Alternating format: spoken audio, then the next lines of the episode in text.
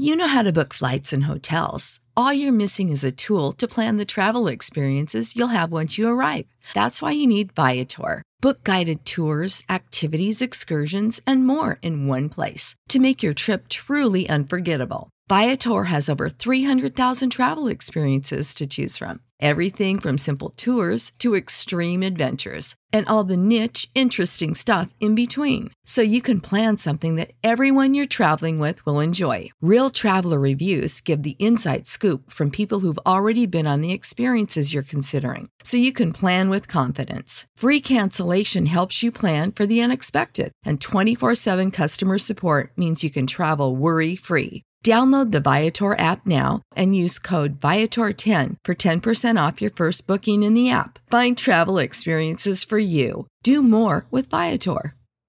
Sick of being upsold at gyms? My guy, you're currently a base member. For $90 more, I can upgrade you to our Shred membership. For 130 more, you'll be a Swole member. And for just $300 more, you'll reach Sweat Platinum. At Planet Fitness, you'll get energy without the upsell. Never pushy, always free fitness training and equipment for every workout. It's fitness that fits your budget. Join Planet Fitness for just $1 down and $10 a month. Cancel anytime. Deal ends Friday, May 10th. See Home Club for details. Thank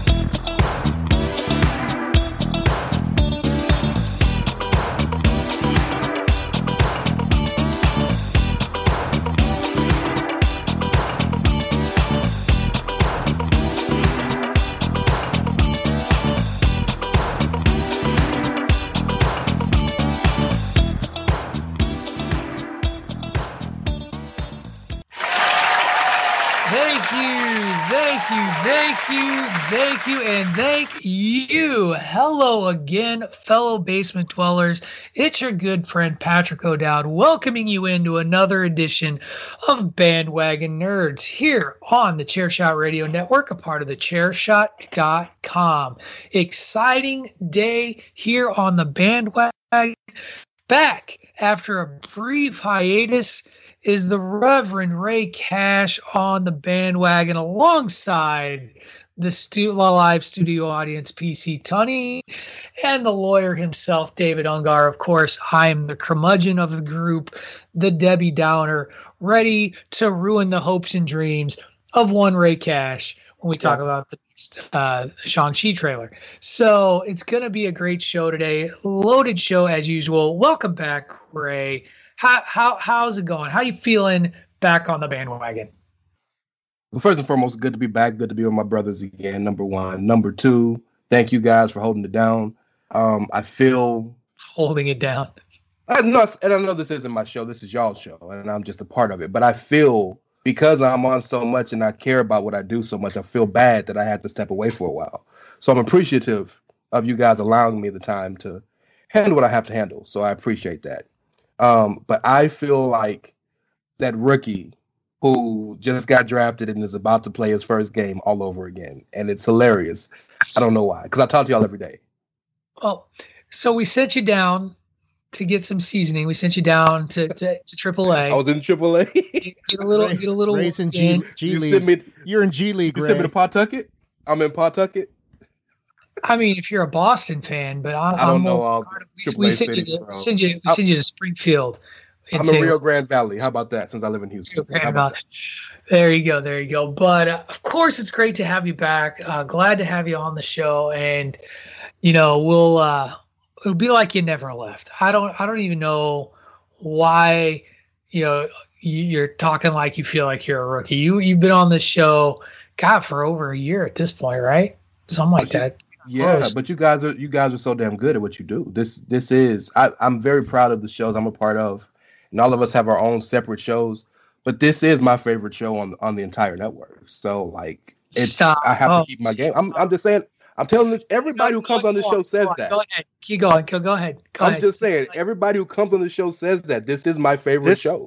This is my favorite show that has nerds in the title. there you go. no other show ever that has the word bandwagon is better. I'm just gonna say, if you ain't first, you're last. So there you go. We are thrilled. We have a great show as usual in front of y'all.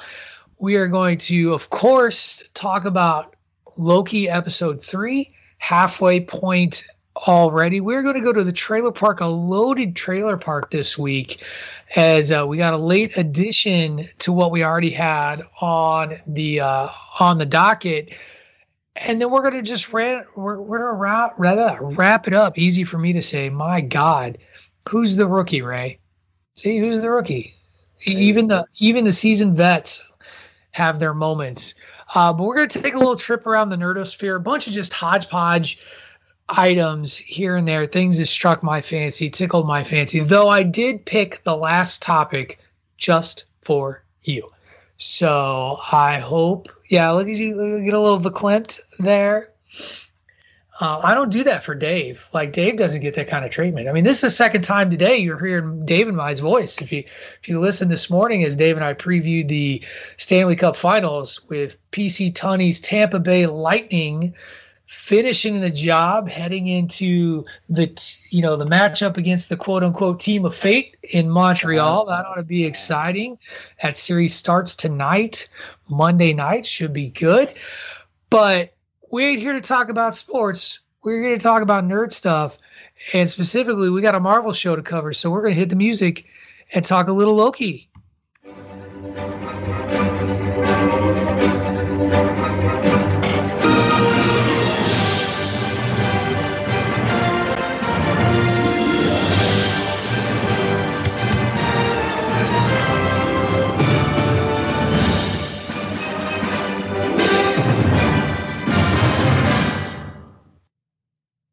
Okay.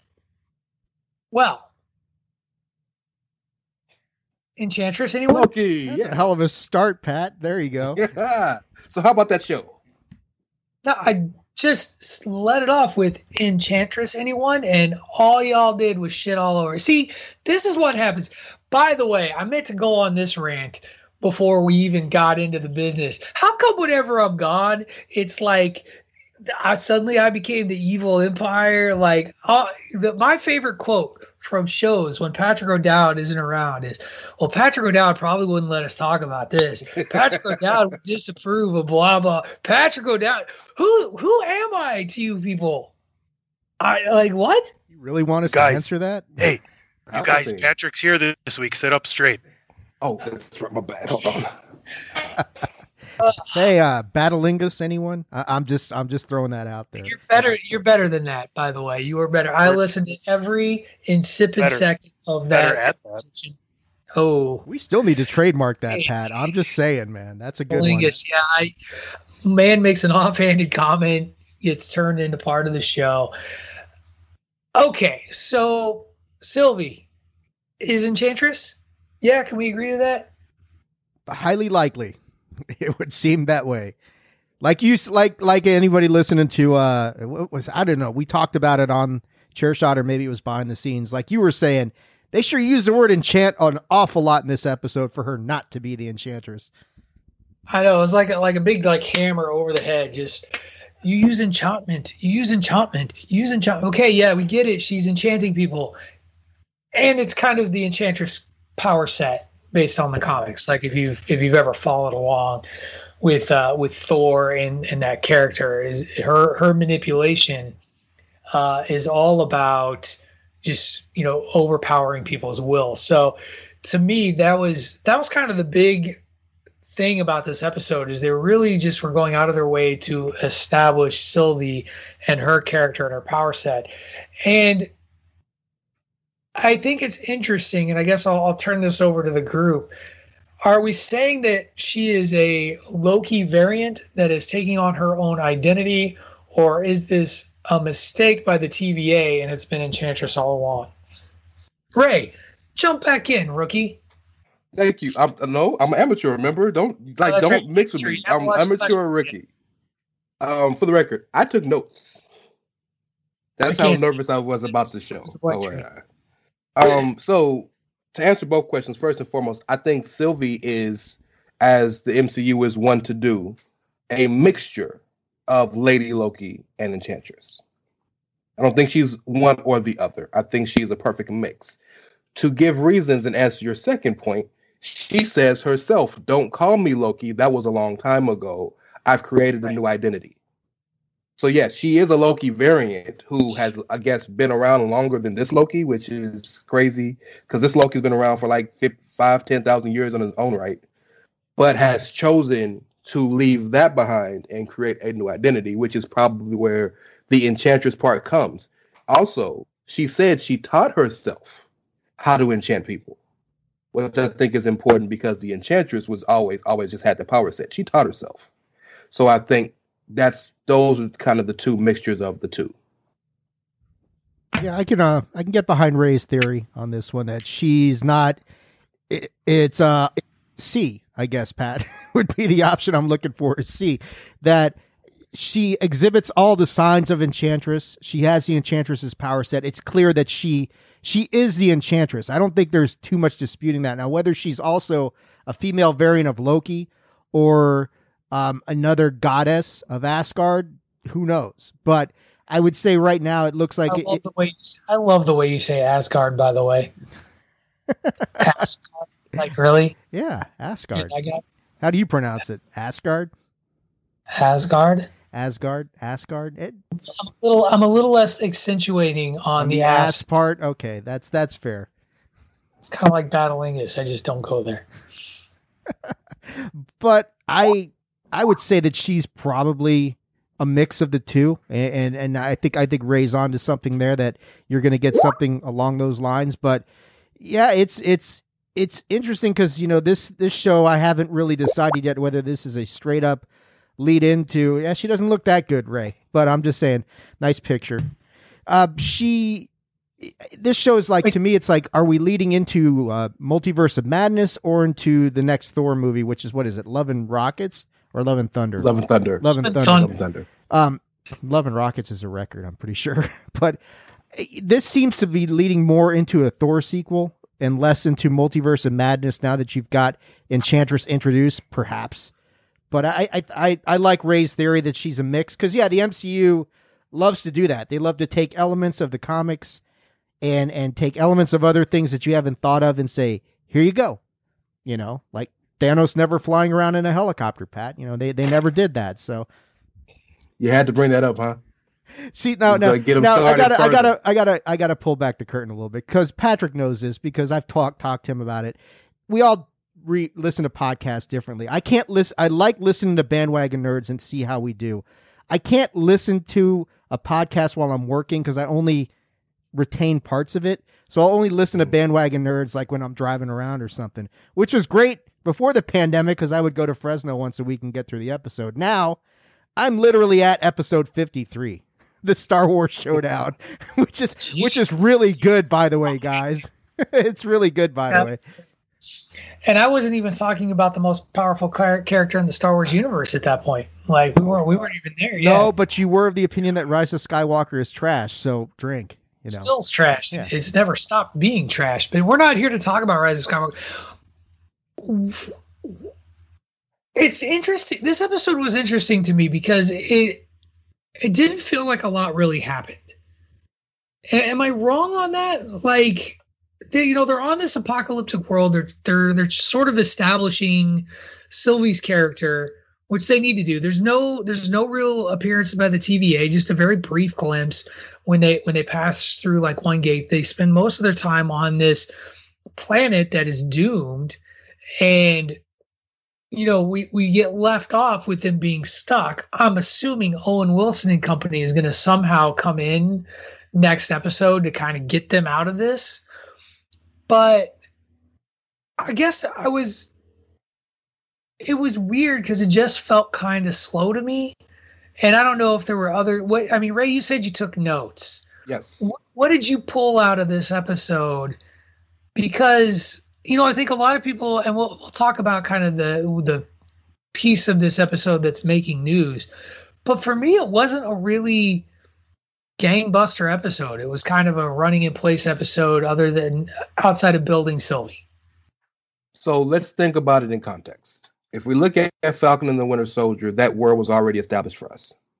They just added to it. Sure. If you look at WandaVision, that world was already established for us. They just added to it. Now they now the her losing her mind and creating that stuff was a whole different package, but we knew ultimately she had the power to do stuff like that. Everything about this Loki show is brand new. We've never seen the TVA. We've never seen half of the characters on the show. We never knew what a variant was. We never knew any of this stuff. So there's gonna be points on in this six episode miniseries where there's gonna have to be 100% world building. So um, much like the first episode, I heard you talk about. By the way, you guys have been excellent the past few weeks. So some people thought it was either split. That's the truth. Some people thought it was fantastic. Some people thought it was terrible because they had to build a whole world in 45 minutes. So this one was explaining the difference between Loki and Sylvie, explaining who Sylvie was, which is integral to the to the rest of the show. Clearly, explaining that, and I don't know if I'm getting to this before you wanted to, but that everybody in the TVA were actually variants, which is a oh, huge revelation. Yeah, that's yes. a huge revelation. So there, and then the thing you guys didn't talk about last week was there is something to the fact that there's so many damn apocalypses in the ne- in the oncoming 50, 60 years. I don't I don't think that's a misnomer. I think there's something to that that may explore itself further on in the further down the line in phase four or phase five. But so all of this stuff, much like in some of the other series, you had to we had to get this so that when this episode happens and that episode happens that episode happens, we understand what's happening. Because, like you said, I'm fully explaining the TVA. I'm fully expecting the TVA and um, Mobius and Gugu Mbatha-Raw's character. I don't remember who she is, the judge, to come guns a blazing to save them, and then something happens. We uh, still got to meet the timekeepers. I don't think "save" is the right word there, but yeah.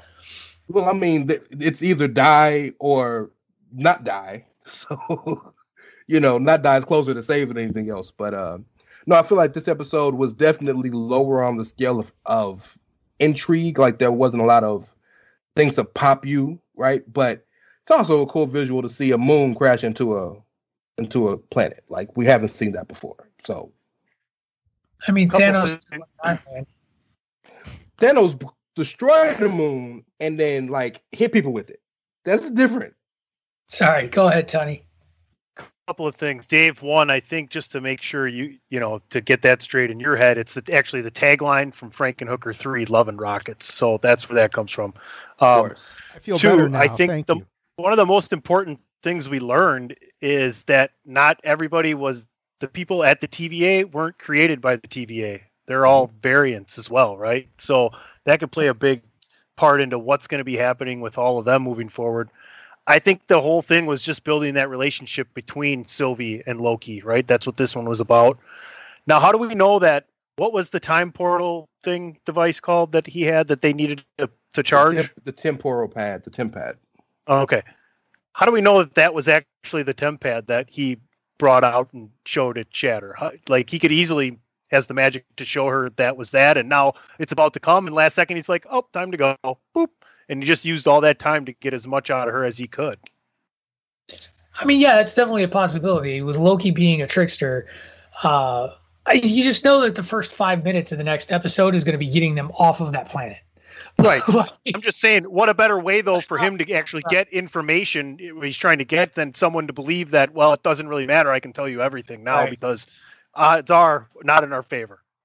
And and conventional wisdom would tell you that nobody would do that, but then Loki has shown you he's crazy enough to do that shit.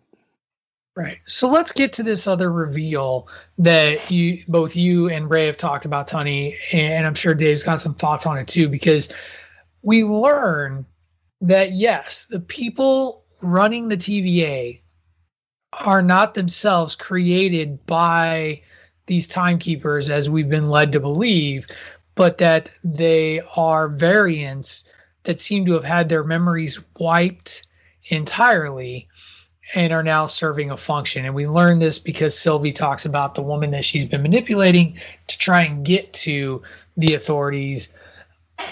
What it immediately did for me, and then I'll, I'll hand over to Dave to kick off the rest of this discussion, is that it immediately puts into question the power of the powers that be. Right? How how powerful are they really? What are these variants? Is this some sort of an illusion all within its own right that we that we are not paying attention to to where they're not really all they say they are? Because you know the power of creation is a, is a is a huge thing. To pluck people out of time and wipe their memories and call them variants, that's a little more manipulation and a lot less, you know, omniscience and all powerful. Dave, your thoughts? Well, it raises a question to me as to why some variants get put in a place of authority and then others are just reset. You know, that just get disintegrated right on the spot. So, like, what's the protocol for that? Uh, you know, yeah, who are these timekeepers? You know, who are, are are they really godlike creatures, or are they just things fucking with things? You know, which which is a as good an option as anything right now. Um, I've heard some interesting theories and some interesting thoughts around the nerdosphere as far as the TVA. Uh, one that's oh, kind of, let me guess. Let me guess. Let me guess. Mephisto. no, no, actually no. Um, I've heard that a theory that the uh, TVA is located in the quantum realm, which Mhm. is an interesting thought. Could be. Uh, I yeah, it's it's it's hard to figure out. You know, when they divulge that as to okay, what exactly is going on here, and it's clear that Sylvie or whoever she was wants to overthrow the timekeepers just like Loki does and knows where they are, knows where the elevator is, extracted that information using her enchantress powers, which was very that opening scene felt like the Matrix to me, where where where Cypher's in there talking about the stake and that sort of thing, and that felt very Matrix like. Um, it's it's really hard to tell exactly what is going on with the TVA as to what really they are entity wise, as to are, are, are I mean, yeah, I mean, whether it's the quantum realm or not, you got to stop and think and say, well, where is the TVA located? I mean, are they in another dimension? Are they out in the cosmic realm? Are they hanging out with the scrolls? Maybe they could all be scrolls, Ray. They could all be scrolls. Oh God, you'll be looking Yeah. for scrolls everywhere. Ray, I'm with you. By the way, that people are going to be just looking for scrolls every step of the way, every turn.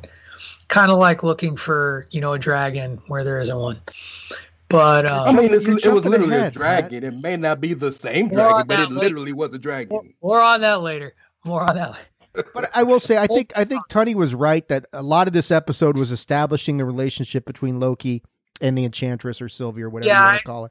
But I he may and he with may he may also be right that Loki's just gaming her or they're gaming each other because there is it's hard to tell watching that episode as to what are sincere moments and what isn't. And that's one of the brilliant parts about this episode is you're never sure what's bullshit and what's heartfelt. And I love that about this episode that you just don't get, you know they are playing each other in every way possible and trying to do that to get the be- maximum advantage over the other. And it's great cuz you just don't know what's real and what's not. And I think that's the unique thing about this show that differentiates it from WandaVision and Falcon and Winter Soldier. Well, Falcon and Winter Soldier for sure. WandaVision was kind of like uh, what the fuck is real and what's not. Um, but I So- I do love the relationship between those two that was developed here.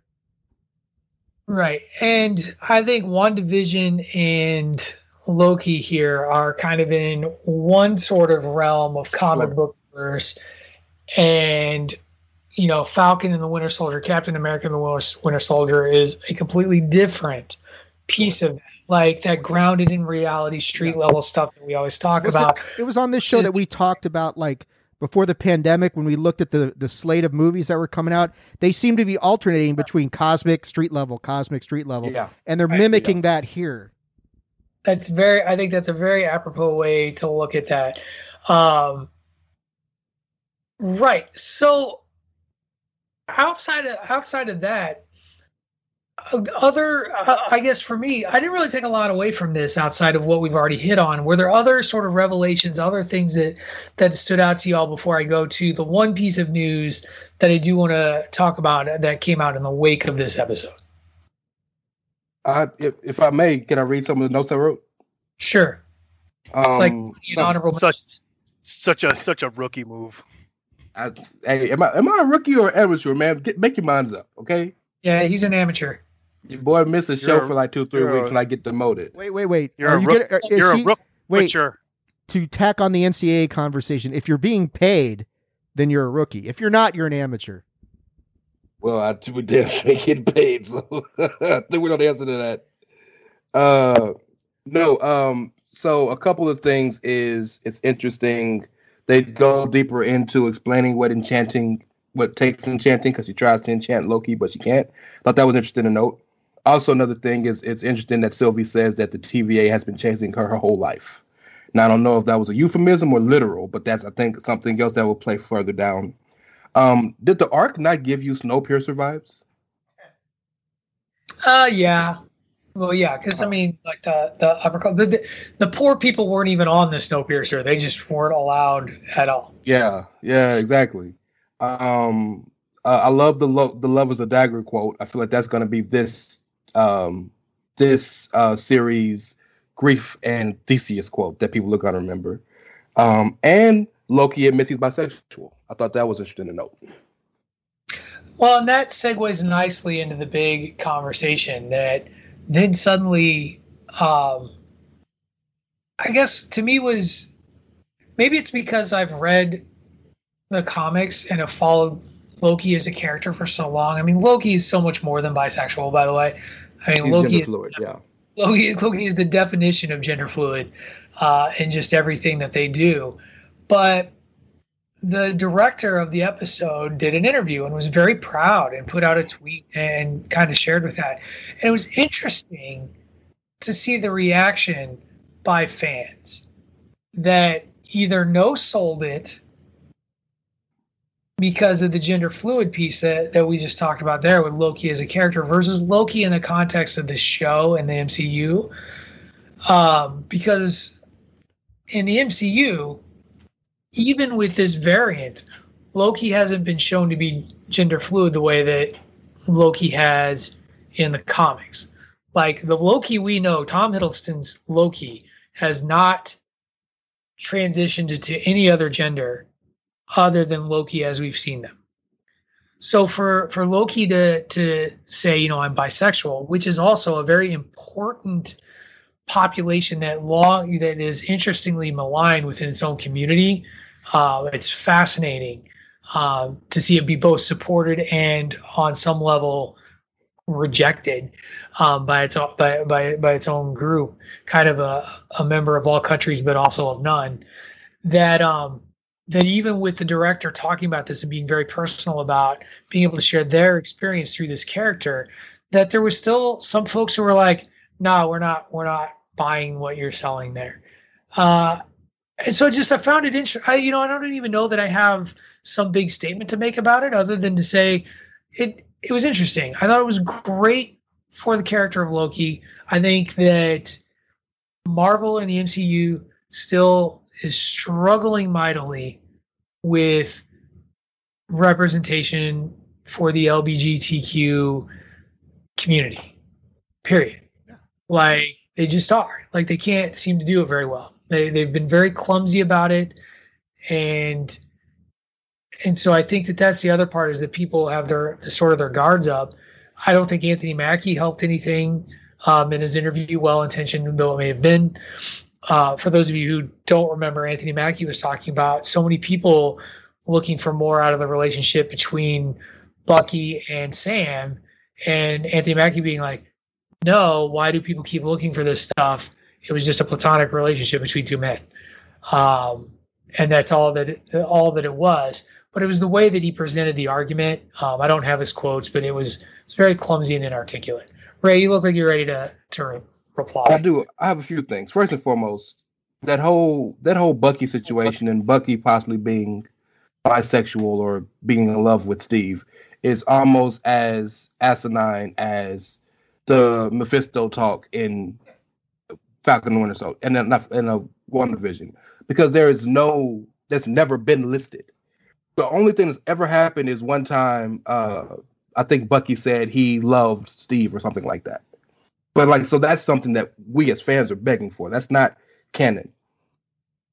And so which is why this Loki thing is interesting to me because it goes to show this the difference between people who know the source material and who don't. Because people people who don't, which is I'm sure 90% of the people watching this, maybe 80, they're thinking, oh, there goes Marvel just trying to put something in there again to to you know cater to these groups. And it's not. That's the character. Um, to the point of Marvel not doing well in in the past with LGBTQ characters, you're right, because I can't think of any outside of Valkyrie and if you watch the Runaway show, Karolina Dean, Nico Minoru, and Xavin the Skrull. They were But, Yeah, they were. but even then, like run the Runaways show isn't quote unquote MCU, MCU. canon. Right. And But Phastos is gonna be in um Right. Um in the in the uh, Eternals. Um yeah, so there's there's a lot coming. Right. Well, and even and even Valkyrie isn't explicitly explained. Like you have to infer from Thor Ragnarok. It's not going to be explicit until Thor Love and Thunder, based on everything we've heard from Taika. So it's just it is it is an area and Marvel with inclusion in general for for phase one and part of two, not good at Yeah. all Yeah, Like, non-existent. go back and look at it like non-existent it's just now becoming something that they're they're taking part in and embracing and trying to celebrate and so i think i get i will admit my own biases toward the product gives it a little bit more of a pass um, than maybe i would if it was a different franchise if that makes any sense like i'm more willing to give them time to figure it out than i might be in a different arena Sure, but you also have to think, and I know fans of any entity hate when you have the business talk, but that's the most important talk of a situation. You you you couldn't have led with Black Panther couldn't have been the first movie that they came out with. Nobody would have watched it, and that's not saying it's good. It's just they had to build to a point where they had the equity, if you will, to do these things and take these chances. And it's crazy to think that Black Panther is taking a chance, Shang Chi is taking a chance, but it is because these aren't movies that are just domestic; they're global movies. They're spending five, six hu- hundred million dollars on these movies. They got to get a return on their investment. So I think, while from a personal standpoint, yeah, it sucks. It was a very smart business plan to use the IPs we know that work to build around people we know that's going to build, and then get to a point where we can do this, and nobody can say shit to us now because we are the top branching studio in the world. And like, so you can't say anything about them now. They can literally do what they want. They made Guardians of the Galaxy, and nobody had heard of them because they could. right Can I So, can I state I- something here? Oh dear. I don't know. Are you going to be an old man on the porch who says, "Get off my lawn"? Yes. And, and yell loud? Absolutely, I am. No, I, you guys know the me. opinions of David Ungar do not reflect the opinions of bandwagon nerds. Go for it. you guys know me well enough to know I'm I'm not one of these people who who's going to sit there and and say a bunch of stupid shit about a lot of this stuff. But here's my thing is is I don't think you can part of the problem is if they're when you're trying to retcon the storyline and the story arcs to kind of funnel i- inclusion into some of these stories that's that's part of the problem i think is just like there you've got so many characters that have such a rich history loki's different because like you guys are saying he's very gender fluid and there's that sort of thing going on but yeah i mean there was never anything uh, correct me if i'm wrong anything in the comics about bucky and steve having any sort of Never. romantic relationship anything in the comics about bucky and sam having anything Never. but a contentious relationship for most of the time. So Yeah. I, I don't I don't understand the backlash as to just like look, let it go, let them stick to the story. They will bring inclusion in naturally. And and I mean, like we, you know, you guys talk about characters. Shatterstar was only in Death, Deadpool two for a matter of moments before he got killed. So okay, they didn't develop that. But that's that's my issue with this is like you can't just retcon So- long-standing story arcs to to bring this Here- stuff forward. Go ahead, Pat. Here's my push. Here's my pushback on that statement. What? Uh, and and I am have no problem with the story they have told. What would it have done, or quote unquote, hurt, if they had pursued that sort of story arc of Sam and Bucky, say, being in a relationship other than a platonic relationship between two guys? other than what you know from reading the comics. So, the thing, though, other is- than being the comic book guy who's mad about it not being in it, so I'll, I'll ask this question: What did it hurt to have a black kingpin in in Daredevil? nothing. Yet people bitched about Ving Rhames.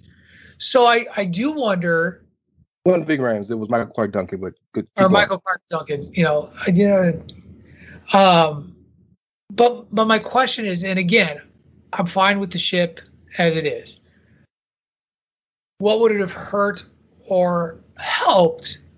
What like what would what harm would have been done other than that's not what we read in the comics? And so as you like the the word retcon is just very interesting to me, Dave, because it's like we've we've talked about how many things are different in the MCU that aren't true to comics. Yeah, but uh, here's the thing, and and would it have hurt anything necessarily? Debatable, but I, you've got to be careful that you don't alienate your core audience, which are largely the comics readers, who you don't want to send them running and saying this is not you know what I remember. You don't think that? I, I do you, if you think that the only people watching Marvel Cinematic no, no, no. Universe, I didn't say that. I said but that's but that's what this show is. This show is MCU. It is I- Right? I, I would. I would. I haven't looked at demographics. I don't know if we've ever really dug deep into the demographics of who's watching this. Whether they are Tony's Tony's mom is not uh, the hardcore audience. All you know. All due respect to Mrs. Uh, Pizza Funny. That's uh. That I- she's not the hardcore hear audience. She has, I hear she has long boxes in the garage of Spider-Man all the way back to Amazing Fantasy. Sweet. Patrick, your mother's your mother's an astronaut. Thank you. You're welcome. And she wears combat boots.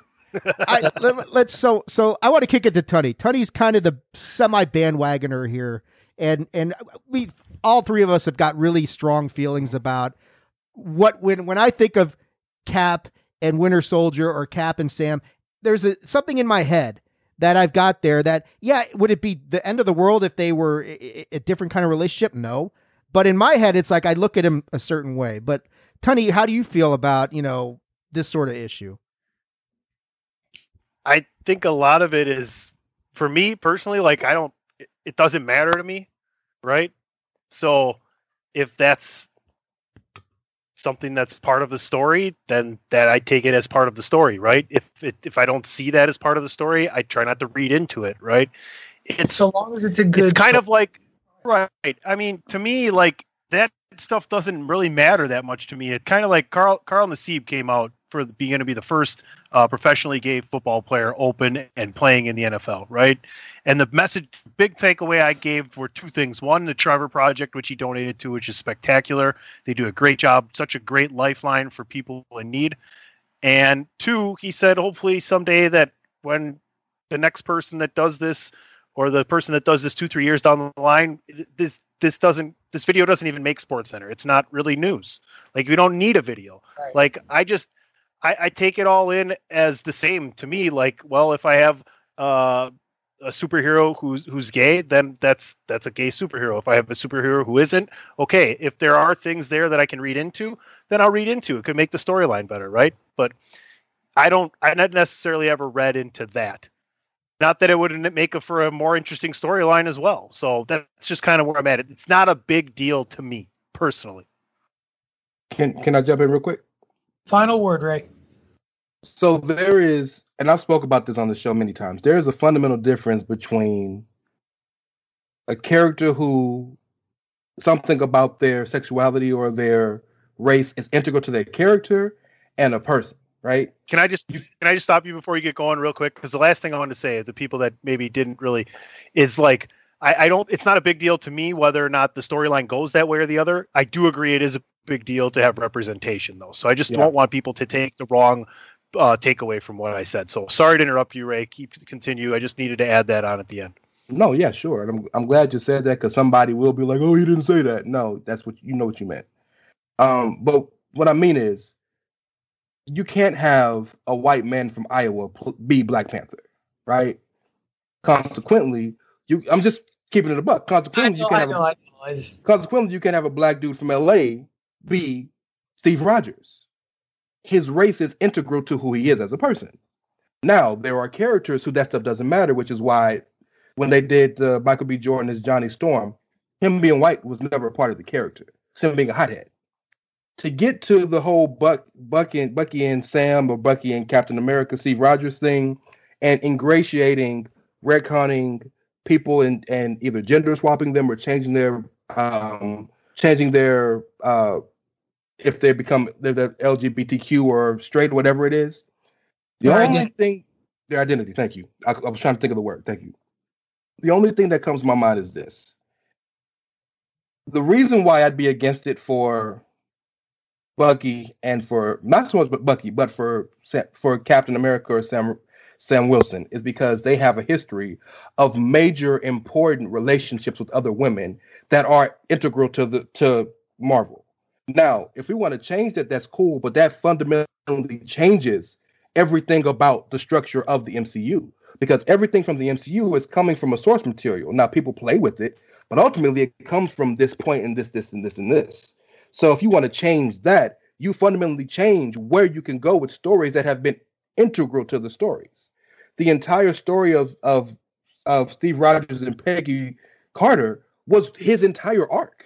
So if you make him gay, which is great, I wouldn't have a problem with that in a vacuum. That changes everything, right? That changes everything about who that character was. Bucky does not have that history. Bucky ain't never been with nobody in the in the comics, male, male or female. So if Bucky was gay or bisexual, it wouldn't hurt anything. But to put him in this random relationship with the guy who's had a decades long relationship with Peggy Carter, had a decades long long relationship with his with her niece Sharon Carter. Sam Wilson's been with Misty Knight. Sam Wilson's been with all these other people. That changes fundamentally the stories you're telling and the source material and the stories you could possibly tell in the future. So if you're gonna do it, do it with people don't that don't have those that history, so that you can tell the stories you want to tell without changing the fundamental point of the story. so my pushback on that is one, I never really saw it about Steve and Bucky, like out of the NC, MCU chatter, and I'm sure there was some of it there. I saw a lot of it with Sam and Bucky, and to your point with Sam, hmm. who has Sam been around in the MCU? Who's he been with?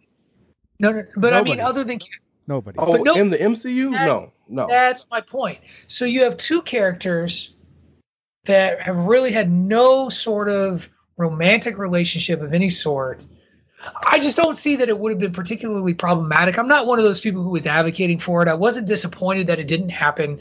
I totally love that it was it was a completely like bromance sort of you know two guys who just because that's another thing that we don't talk a lot about in film is portraying healthy relationships with two men Yeah. that is is a health like Tunny knows that I love this show and I know Tunny hates it. But one of my favorite parts about the TV show Scrubs is that Fucking it- knew it.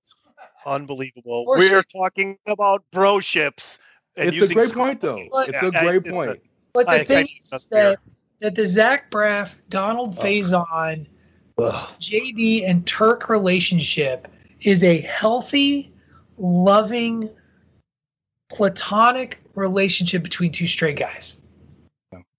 And that that's okay. And that they express it so well. And another show that I talk a lot about, and just talked about before we went on the show because I'm rewatching it Ted Lasso. Ted and I'm gonna I can't remember the name of his his assistant coach, but it's the same sort of thing. They're they're best friends. They're the best of friends, and that's and, and they love each other, and it's clear that they love and care for each other. And you don't see that on film very often. You see it played for laughs. You see like Tango and Cash, and like it's you know like a testosterone laden, slapsticky, making fun of you sort of way that that that you don't see. So I actually you know, I do also want those sorts of relationships shown as well. I just don't know that in this particular case with these particular characters, it, it wouldn't have been a big deal either way to me, other than it would be the- completely counter to what you've read in Marvel Comics. And the Bucky and Samuel was earned. That friendship was earned. We watched them fight Absolutely. forever to get to the point when they trusted each other. So it was earned. Yeah. Exactly. Okay, well, we're not going to solve all of our gender identity and relationship uh, uh, problems in the Marvel Cinematic Universe in this one episode here. What we are going to do is we're going to take a quick commercial break, and when we come back, we will venture over to the trailer park. We got five trailers to cover today, guys. So a lot in front of us. Uh, you are you're going to get all of that back on the back end. You're listening to Bandwagon Nerds here on the Chairshot Radio Network, part of the Chairshot.com.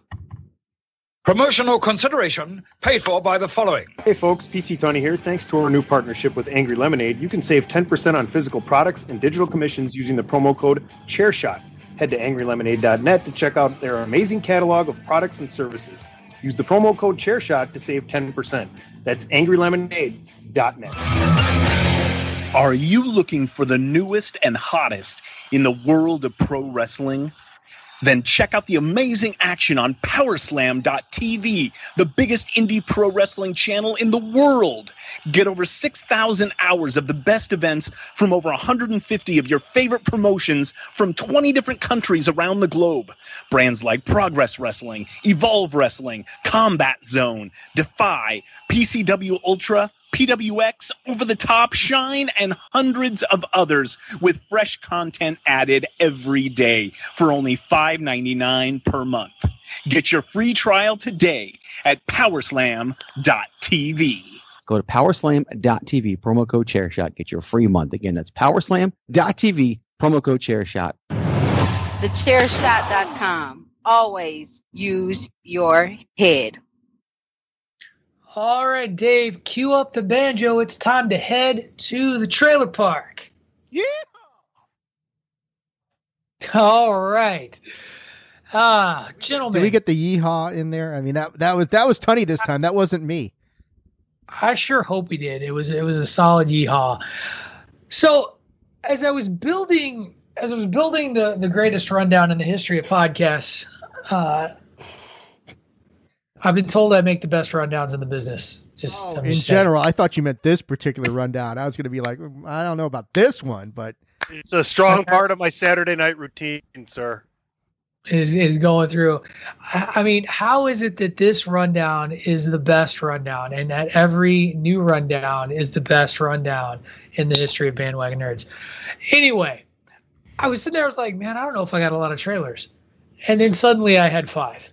Well, I had four, and then a fifth one came up, and I I sprung this last one on you literally last minute. And, and i'm gonna i'm gonna share how I, I came to find this trailer.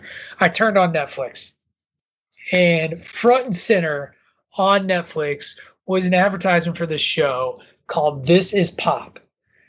And it's all about pop music. And it sucked me in right away. And i don't know if it's because lately in the bandwagon chat we've been talking about music and our music tastes and what makes music great. But I watched this trailer and it's such a I, I actually brought up the episode list because it's such an eclectic list of episodes talking about popular music and what makes pop. And the first episode title got me excited. You know what it's called? The Boyz II Men Effect. And and just to be clear, I I love Boyz II Men so much. I went and saw them on the state fair circuit a few years back and was right there with all these screaming women who were calling their mothers because Boys told us to to tell our moms that we love them before they busted. I watched grown ass 40 something year old women running up to a stage hoping to get a rose from one of the boys because they have a whole thing of roses and they're handing them out during I'll Make Love to You. Like just great, great stuff. And to see an episode dedicated to them and their influence on boy bands was just I haven't even watched the episode yet, but it was it was terrific. I was I was so excited, and I'm sitting there looking at these, you know, I'm looking at these different episode titles, and I think this is a really great story.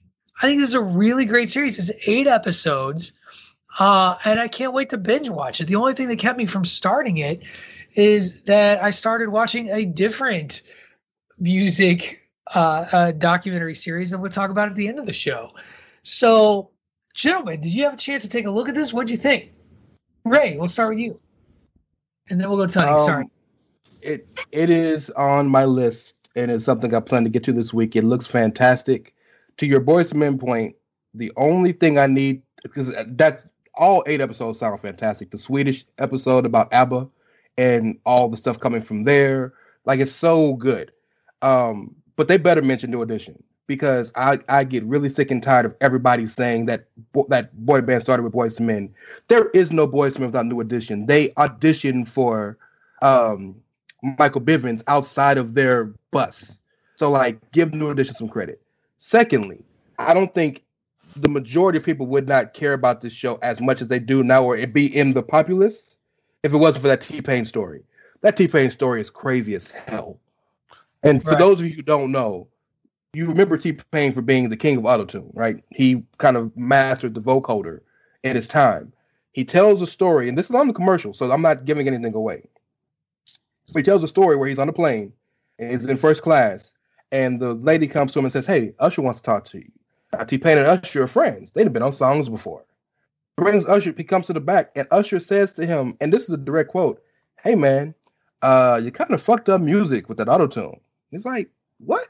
It's like, you know, it doesn't mean anything, but you you kind of kind of ruined music. And he sat there to himself and he was like, Did I really fuck up music? And was in a depression for like three years.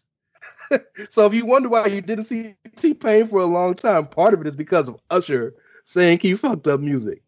If that don't get you interested in the show, nothing else will. So Somewhere Well, Peter, let me finish Peter that- Frampton's looking at him like, no, I fucked it up way before you did, baby. let me uh let me finish that story for you, Ray, because T Pain came back and won the first ever season of Masked Singer, and they couldn't actually with his believe real voice, that it yes. was his real voice. Uh, Yep. Yeah, this looks awesome. I don't think it matters how old you are, to be honest with you. If you have any appreciation of any type of popular music, regardless of how old you are, from you know 15 to 75, you're gonna appreciate the way that they're telling this story. It just looks really nice. Um, I don't know, Dave, if you've checked it out. Uh, last thing I want to say is free Britney. free Britney, God please, damn it, Tuddy. for real. Yeah, fuck that conservatorship, man. She could take care of herself, maybe. Send her over to my house. Yeah, okay, there you go. Oops, oops, Uh, I did it again. I I watched the trailer. I thought it was uh I thought it's very interesting. There's a a, a eclectic topic that they're co- you know talking about. I mean, pop music. When you say pop music, that's such a broad category that there's no telling what can be in there. You know, I, I mean, we're not going to get you know the Metallica backstory or anything like that, and that's fine. But it does look the ABBA thing. Yeah, definitely sounds like a, a fun one. The Boyz II Men thing sounds fun. The T Pain thing. Um, I I don't know what else they they showed on there. There's several others that look like they could all be. Oh, Neil Sedaka, isn't he on there too, Pat? Yeah, um, I He's the. Uh, Yes. he- what did he say about the fifties? He said he's something of the fifties. he was the the Justin, Bieber Yes. of the 50s. Of Which I love. I love that quote, and I'm like, fifties. You were around in the seventies. My mom loved Neil Sedaka, so uh, it it looks very very good. And like our love for music, we all have a love for music, um, various There's- genres. So I'm Right. I'm in.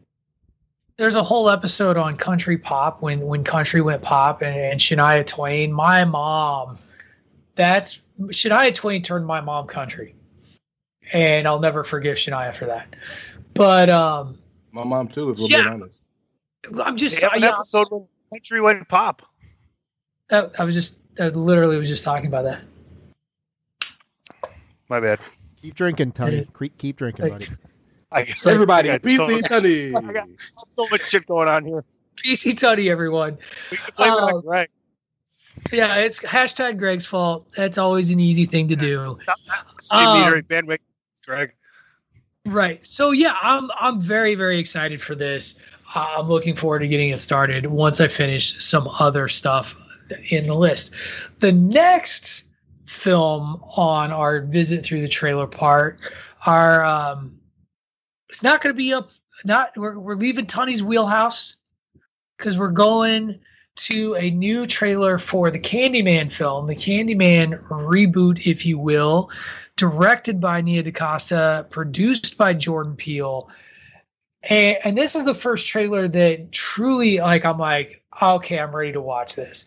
Because I don't know, like, the vibe I got out of watching this trailer is it is not just about this character, this iconic character brought to life by Tony Todd back in the day. It really is about this journalist's obsession with the legend of Candyman. Like that's the vibe I got from this, and that that's sort of the allegory that we're going to be working with here as we as we tell the story. Because it looks to me, unless I'm wrong, that this journalist is either being possessed or slowly becoming the Candyman.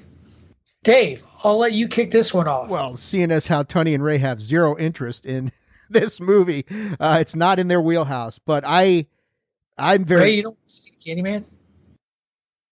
Let, let Dave finish. Yeah. I'll, I'll jump in when he's finished. Let, let I finish.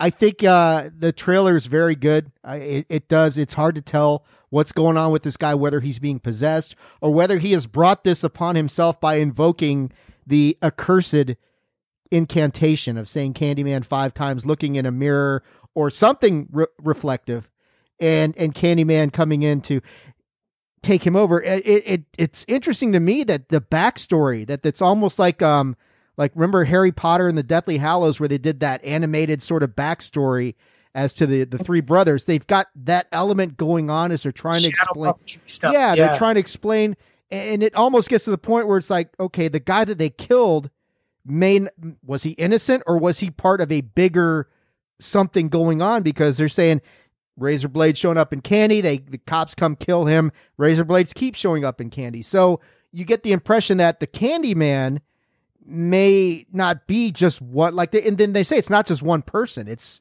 several things going on so we're obviously going to get an expansion of the candyman lore and that's cool we're going to get tony todd again in some capacity that's great oh, yeah.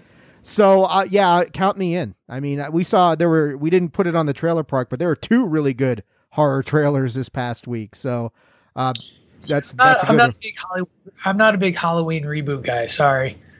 Um, I'm so John Carpenter loyal that I just, yeah. You know this eh. well. Okay. You do. You know, know, that know, it is. It is. It is a direct sequel to the John Carpenter stuff. No, no, I understand. Eh. That's that's yeah, all good. Go ahead, Ray. Wow. That was, oh no no no no no no no no. I get it. No no no no. I get it. It's it's fine. Okay. Ray, oh. your thoughts. So look, let me say this. Yes, sir. I am a horror aficionado. I've been watching scary movies since I was little. The first time I watched The Exorcist, I was six years old. We've heard this story before. That yeah? explains a lot, right. Ray. That really does. Don't do shit for me, right? I, Exorcist, don't scare me. The the Conjuring and um, Amityville Horror, eh, all that stuff. Fucking Candyman, nah, bro. That is the no, scariest shit in my like, look, if you from the hood or you are raised about the generation of me and Tunny, you are terrified of the fucking Candyman. Because like I don't know what it is. It's, and you know what what what I love about Candyman is, and it it it the lore of it has grown to be much bigger than just the, my community. But for the longest time, it was like Black people's Bloody Mary. You know what I'm saying? It's unapologetically a black series of movies. Sure, but I'm just saying, so many. Well, this, it's gotten so big. This trailer even pokes fun at that, saying black people should never summon anything. So never. Why? Why would we do such a thing? Yeah, no. It's it, and for the record, I hadn't I hadn't seen the trailer on purpose. This one, I saw the first one. It wasn't that bad. I hadn't seen this one on purpose. I avoided it, and I watched that shit right before the show. And yeah, I'm not gonna sleep tonight. Thank you. Thank you, you for that. I got the sweats. You got the sweats. I, yeah, yeah, just a little bit. I don't know if you noticed when the show started, I was sweating. Yeah, so thank you for that. Tony, I'm assuming you uh you are not going to go see this at the theater. I yeah, I really have zero interest. I mean, it's Probably, kind of like a, probably, probably like not going to a- see the home video. basically a Beetlejuice ripoff, you know. Oh no, you did not. And we move on. You are so in trouble over that one. I'm gonna save that. We're gonna save that nugget. Okay, Dave, can you clip that statement? Like how can we how can we how can we do this better? Well, let's make it scarier and not funny, and we'll have people say it five times instead of three. We're, we're gonna save that little Beetlejuice nugget, and the next time Christopher It's Platt like a is on the fucking show- it's like Kingpin. It's like the Amish bowler. We do everything one and a half times. Ugh, God, That might become the Oh, new I butt chug salt water all the time. Clip there, Tony. I am. That is shots fired. We're just gonna move on to a to a movie that the little O'Dowd is very very excited about. I'm a little more ambivalent toward, but it is the the trailer dropped for the new GI Joe um, themed movie Snake Eyes GI Joe Origins. Now, I love ninjas everybody here knows my feelings towards GI Joe. It was 1A and 1B along with the Transformers in my top Saturday morning cartoons of all times. Here's my concern. Snake Eyes talks. Snake Eyes don't talk. I'll give you another Well, it's reason to be concerned, though. It's got origins. Right. Can I? Origin. It's got Uh, origins in the title. We saw what happened the last time a movie Origins, put dude. origins in the That's title. fair. Okay, And if you're could gonna, be fair? He's could could it be that he's not Snake Eyes until he puts the helmet on? well, so he took a vow of silence. But the thing that is, I did, here's a here's my Why? thing. Why, Patrick? Why did he take a vow of silence? That's part of the mystery of the character. Oh, Like- then maybe that's what we're gonna find out when we go back to the origins. Well, it depends because if you look at the GI Joe Rise of Cobra You movie, know, he took a vow of silence. have because Storm selective Shadow hearing. You have like selective closed-mindedness.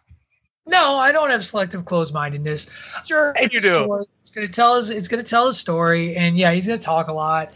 Um, but I don't know, man. I, I don't. I don't know how I feel. I'm gonna see it because my kid wants to see it, and it's got Scarlet, and GI Joe is definitely a thing in this movie. Cobra is definitely a thing in this movie as they try to reboot this Hasbro franchise. Um, I I'm- coming out on? What is this coming out on? uh, I think it's coming out in August in theaters, Okay. late July. Oh, I was hoping it was on streaming or something. It'd be Patrick and the little O'Dowd sitting down to watch this. And he keeps walking this- out of the room. He keeps walking out of the room. Finally, the third time he walks out into the kitchen, Mrs. O'Dowd's like, What's wrong? Fucking Snake Eyes keeps talking. I can't handle it. Snake Eyes don't talk, man. He just doesn't talk. It's just it's it's yeah, I don't know. We'll see. We'll see how it goes. The I will say this. They got the look down like with the with the visor and that whole thing. I don't know. It is a Paramount movie. Maybe it'll show up on Paramount Plus. Hey, Uh, man, because sure. Invincible was on. Is that what's called Invincible? The Mark Wahlberg movie that Yeah. just came out. Yeah, we talked about that one a little while ago. It actually comes out July 23rd. So premieres July 23rd. Oh no, Paramount got the deal 45 days afterwards, so it'll be on there 45 days after. Oh, okay. So a little bit of time. I just um yeah, he, he just he does he does talk. It's it's, it's so it's, it's I get it. It's like, you know, if Bucky and Steve Rogers had a relationship um or something like that. just kidding. Sorry, I couldn't help it. I couldn't resist that. Anybody have any GI Joe thoughts on this trailer other than it looks like a lot of ninja fun? I was actually a fan of the the two before. I was actually I enjoyed both of them. The first one more like so the than the second one. one. I yeah, hated the one with the the- Rock and Bruce Willis that didn't do much for me. Well, it, I was just bothered by the removal of Duke entirely from the segment. Like, But you know why, right? Yeah, I do. I just, I, I understand. It's like it's like when they it's like when um you lose Cyclops from X Men in the third X Men movie. Like, he's gone. I'm look, I, I'm with you too. But when you hear the fact that he literally refused to do the movie, and they're like, "Look, you gotta right. do No, this," no, I get you. Yeah. I yeah. So get it. I just it sucks. Yeah. Let's do like recast him. like Yeah, I'm with you. I'm with you on that. like But I- recast Duke.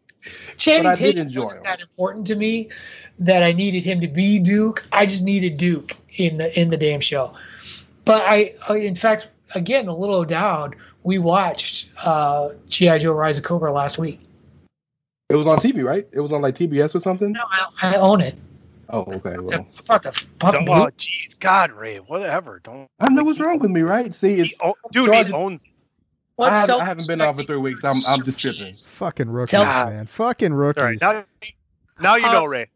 Now we know. And knowing is half the battle. All right, let's get to the comic book movies, shall we? We'll start.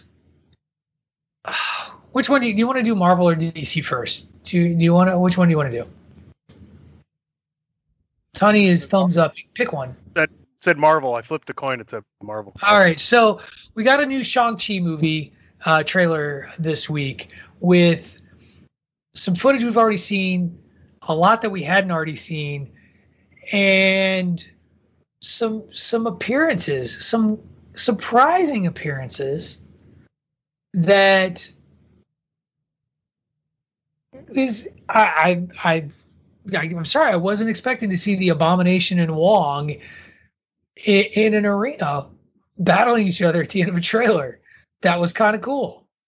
Uh, it does also kind of back up that Tim Roth is coming back as the Abomination for the She-Hulk series. That's that's been official and announced. So, great way to bring him back into the trailer. We also got a lot more of the lore of the Ten Rings um, and Shang Chi's, you know, role with his family, and that there seems to be two sides to a coin that he will be dealing with.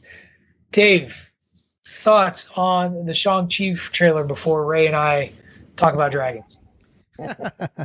uh, well, nothing that it- it- pretty much everything you said. It, it is. It does illustrate Shang Chi's, shall we say, difficult relationship with his father, and it certainly looks like there is uh, father son battling going on at the at, near the end of the trailer involving the Ten Rings. Uh, I yeah, I, I mean, Shang Chi's another one of these movies that that I have high hopes for because it is a a fringe character in the Marvel universe. Like you and I were talking uh, yesterday, he really only uh, has appeared in a lot of the kung fu comics and didn't really stand out on its own. So I'm curious as to why Kevin Feige and the powers that be at DC and Marvel thought this is a character that needed to be brought to the forefront. I understand all the inclusion stuff we're talking about earlier. Great, fine, fantastic. I really want to see what kind of story that they're telling here. And uh, with that being said, I will defer to you guys on the great dragon debate of 2021.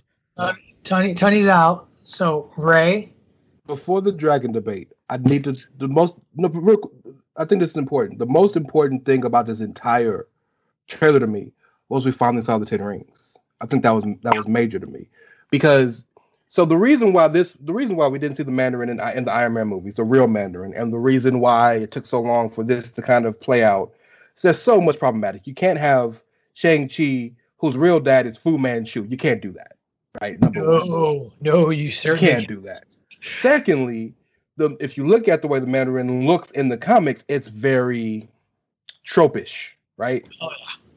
So to see him kind of be a, a, a real legit businessman, and we know historically in all the MCU movies that the Ten Rings is an actual organization, right? Not just not just a fo- like a cult. It's a terrorist organization. They tried to get the serum from um for the wasps, the wasp or the uh, yellow jacket serum. They did a bunch of things. Yeah. But I like the fact that the rings are not physical rings on their fingers. I like that it's how they made it look. I Like think arm- that's exactly that's going to be integral to I think the character and how the importance of the movie. Um, because it this could have gone so bad had they stuck with comic lore. And what we talked about earlier about comic lore, they changed it for the better. Right? So if you want to get now we get the dragons. I want to get that out because I thought that was like- I, I also think it's a good comp to just it's you know modernizing a character that needed modern modernization because you look at a lot of those characters that were introduced in the 70s because Shang-Chi was created in the wake of the popularity of Bruce Lee like it just was and so there was a certain sort of look to that character that today is racist as fuck. Um, and it's the same thing with Luke Cage. Like Luke Cage, we talked about this a few weeks ago when we were talking during the Hero Project. Luke Cage was part of that black exploitation surge from the 70s and his character was a black man written by a bunch of white dudes trying to pretend how they thought a, a black man in harlem would speak. Sweet Uh, Christmas. right. And so you know i think that it's it's a it's an update for for the all the right reasons. And yeah I, i'm looking forward to that one. Okay. So when this trailer drops the name Fin Fang Foom starts trending on Twitter. And, you know, Ray, when he shares the trailer, he's all excited. He yells, Fin Fang Foom! Because at one point, Shang-Chi is underwater and he comes face to face with a very large dragon. Now, that then immediately led to speculation that it could be Fin Fang Foom. I'm going to start, before I cede over to Ray, by acknowledging that there is a small, somewhat tenuous connection to not Shang-Chi, but to the Mandarin character between Mandarin and Fin Fang Foom. Mm-hmm. That said, before Ray starts, I don't think it's Fin Fang Foom. Ray, go. It's a very good chance it may not be. I think it is only because of that connection you mentioned, and because Marvel doesn't make mistakes. They don't do things without purpose, right? so I know Oh, sorry. that was a Marvel. That was us dumbasses. That was not Marvel. Um, uh, but you showed you showed us in the in our group chat um the toy that says the Great Protector. Is that what it's called? I showed you multiple toys. Right, but I'm saying they, they named him the what? The Great Protector. Something, something protector, yeah. And I know Marvel. Normally, the only real spoilers you get from Marvel movies are the toys. But a lot of the times, that's that's the best. Well, unless you're talking to Mark Ruffalo or Tom Holland. But uh, right, right, right. a lot of the times they'll put them under a certain name until the movie comes out and it's such and such and such, right? So it and it could it could be there. You mentioned very adequate, very correctly that the Fing Fang Foom isn't the only dragon in the lore of Marvel, especially not in the in the Asian continent, right? It's multiple, right? But I think the only one that makes sense. There were there were like four. There's like I, I yeah, there's like three Marvel dragons in the Marvel version of China. I don't think this is the one that you. I can't remember his name, but the one that is it Sh- Shen- Xiao Lao or whatever. But the one that Iron Fist gets the heart of to get the she. No, I don't I think don't so. think this is him. Yeah. So then I don't know the third one you're talking about. I know Moon Girl and the Dragon, but that's not in Asia. So I, it, it, Fing Fang makes sense to me. Yeah. I, it makes sense. I, here's my pushback. I Ray, honest to God, I think this is a case of fans seeing what they want to see and not seeing what we've been shown.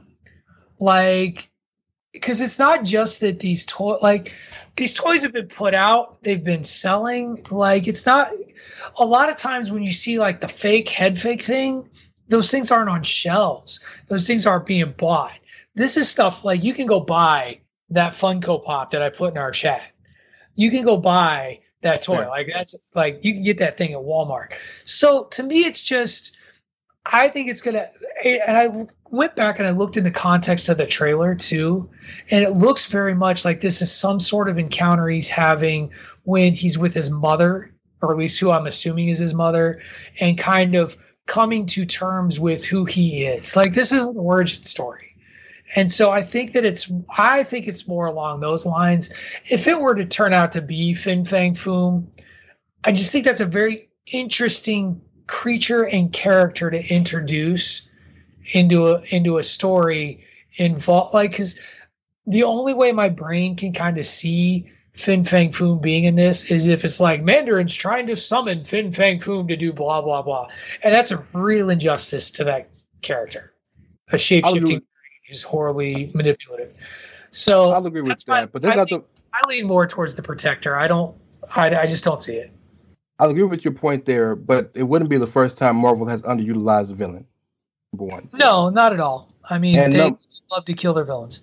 One hundred percent. And number two, and I think most pertinently, um, we just spoke about it today. Sylvie may actually be the enchantress, but when they sell Sylvie toys, it's not going to say enchantress. It's going to say Sylvie.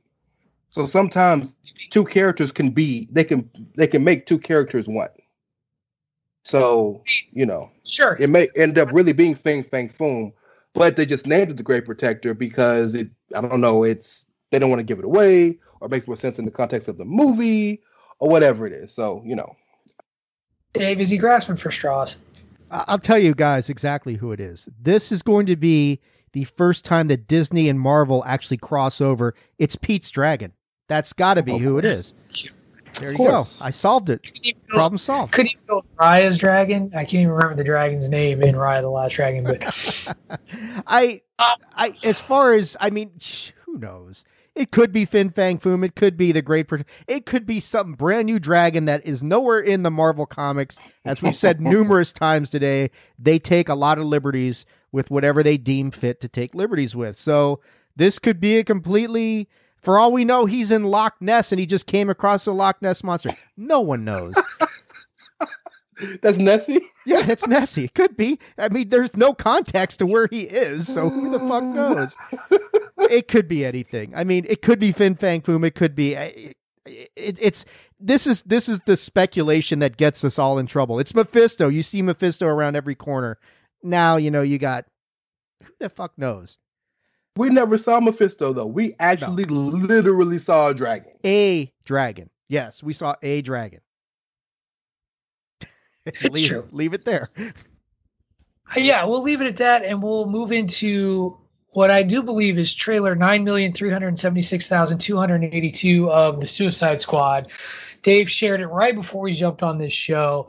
This one goes into a little bit more of a backstory for the Idris Elba character, really firmly establishing his his character as the main character, the protagonist within the Suicide Squad. I don't have a ton of reactions to this other than this is going to sound a little bad. I'm kind of tired of Suicide Squad trailers. There's like, only I- been I- like there's only been like three of them. No, it feels like way more.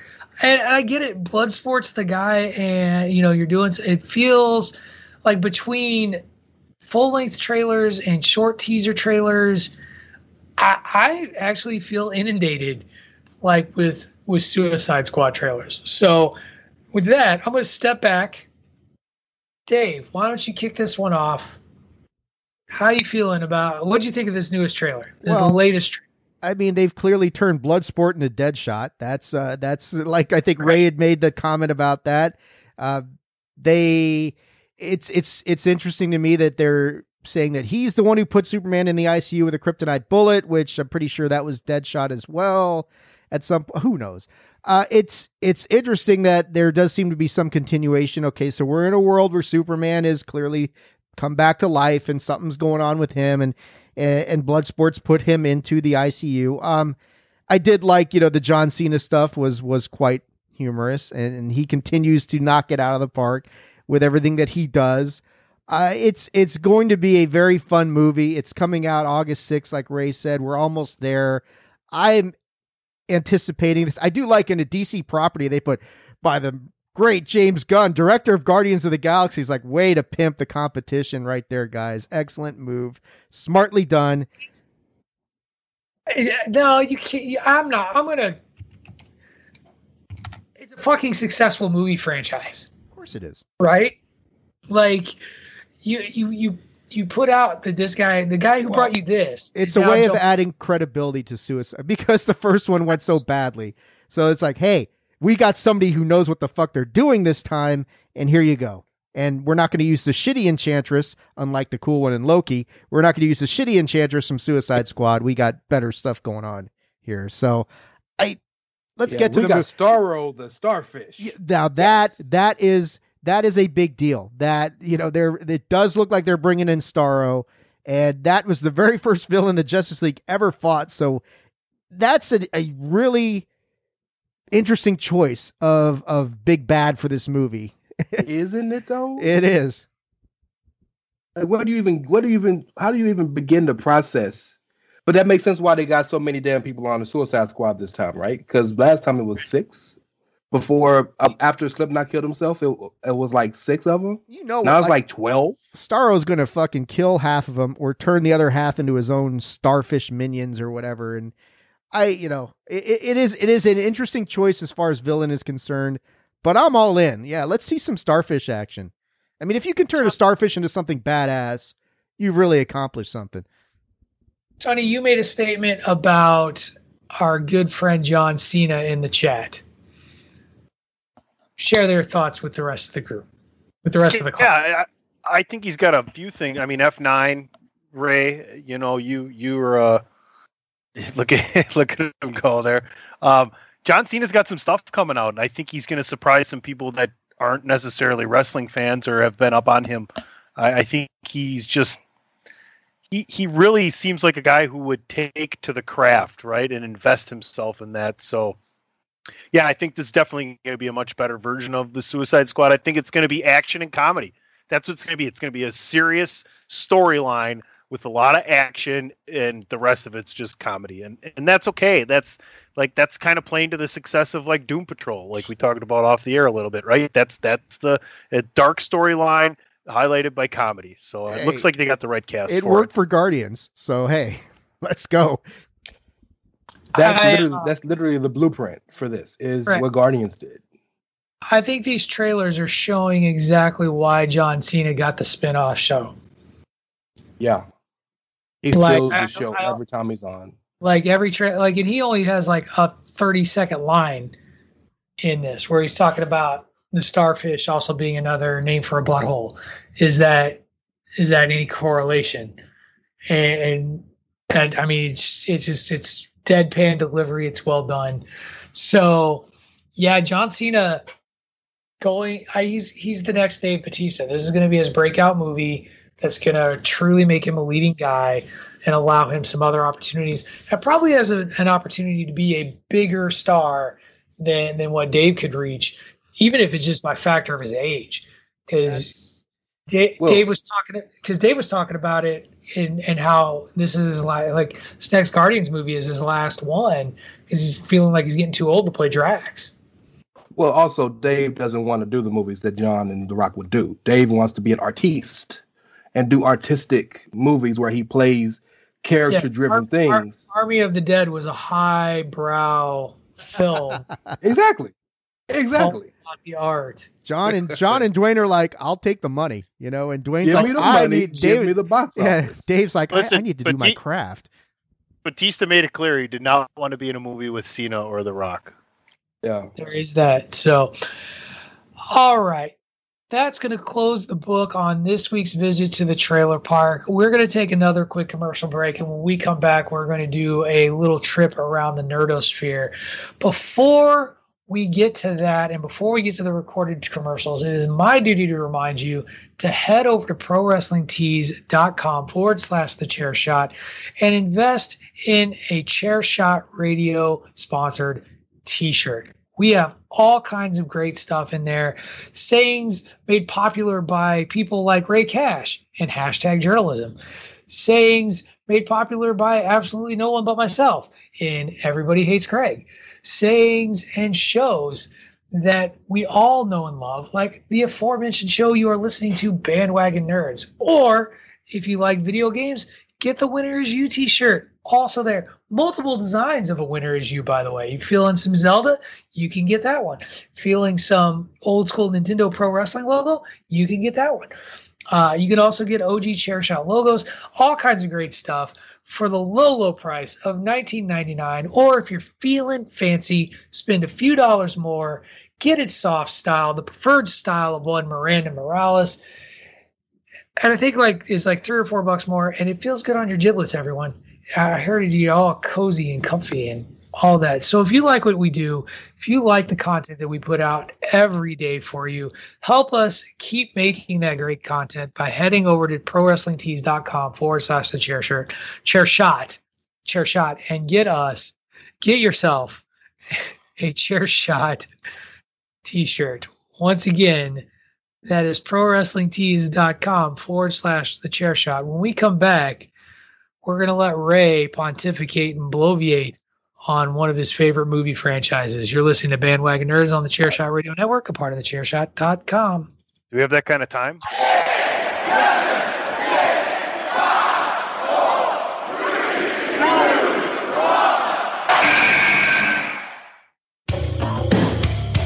This is your boy Kenny Killer telling you to make sure you check out thechairshot.com, bringing you breaking news, interviews, podcasts galore, everything pro wrestling. Make sure you check it out, thechairshot.com.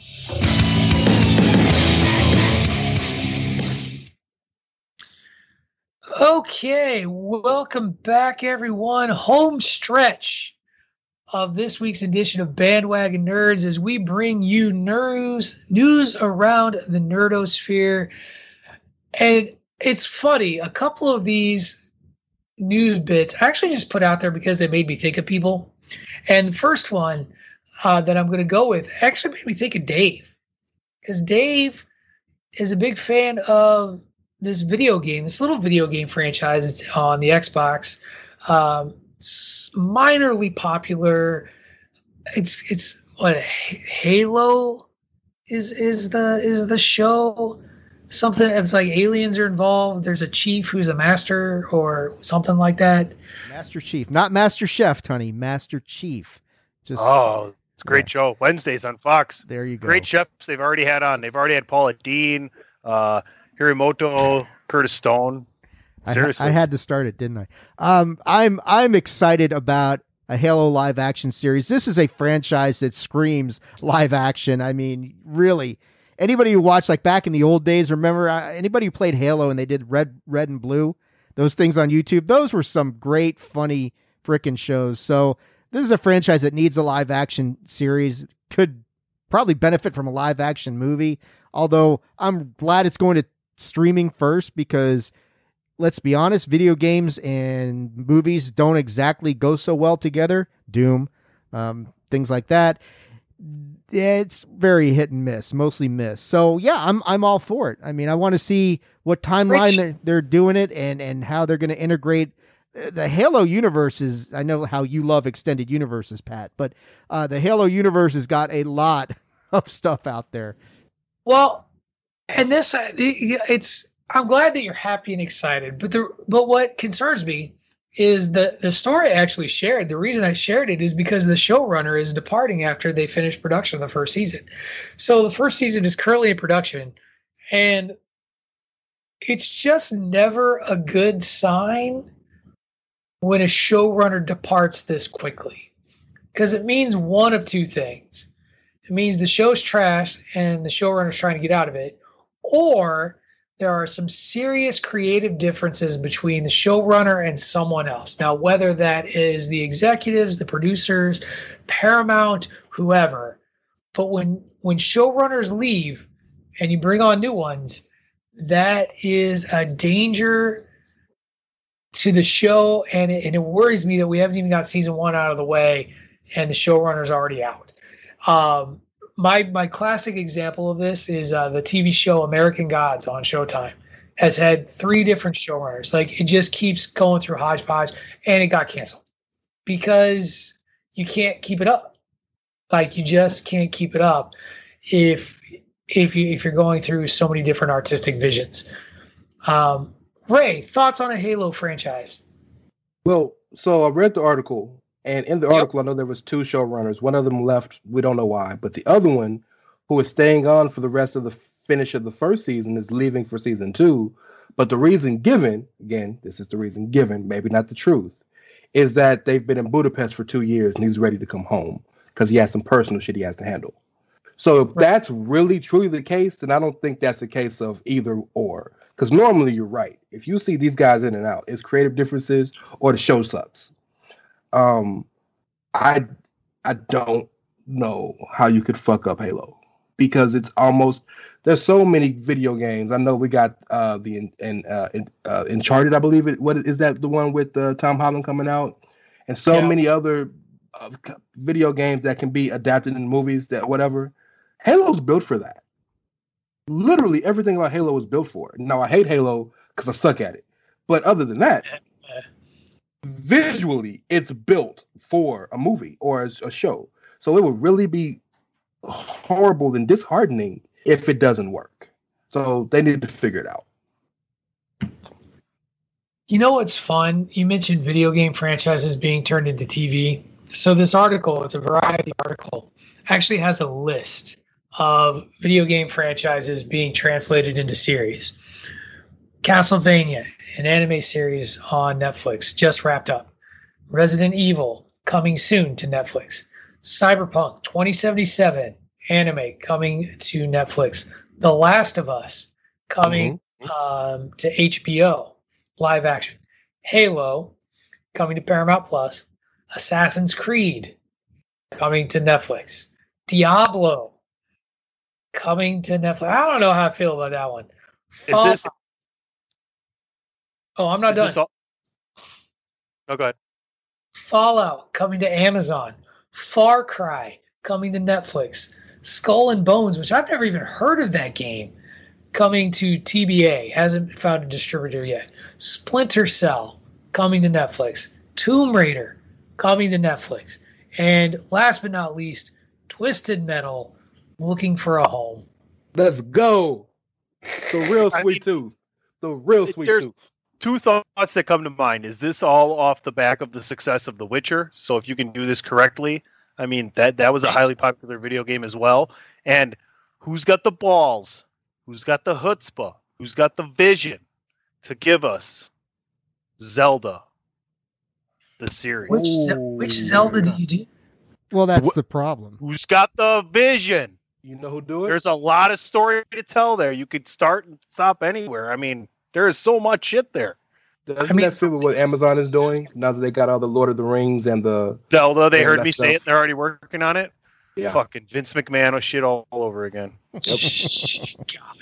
No, no, no. I, I think out of the ones you mentioned, The Last of Us and Fallout have the best potential to be really, really good. Diablo could be ton, done to like they could turn that into a Witcher sort of dungeon crawlish adventure. But yeah, there's Right, no there's there's, no real storyline going through Diablo. Yeah, it's just Diablo is such a hack and slash game. I loved it when I was 20. Um Yeah, I, I name a what what what's a good video game for outside of The Witcher, which we all like. What's a good video game franchise show or movie series that you've seen out there? Because I, I don't say Resident Evil because I I'm going to disagree with you. Those are movies. But- well, are we talking?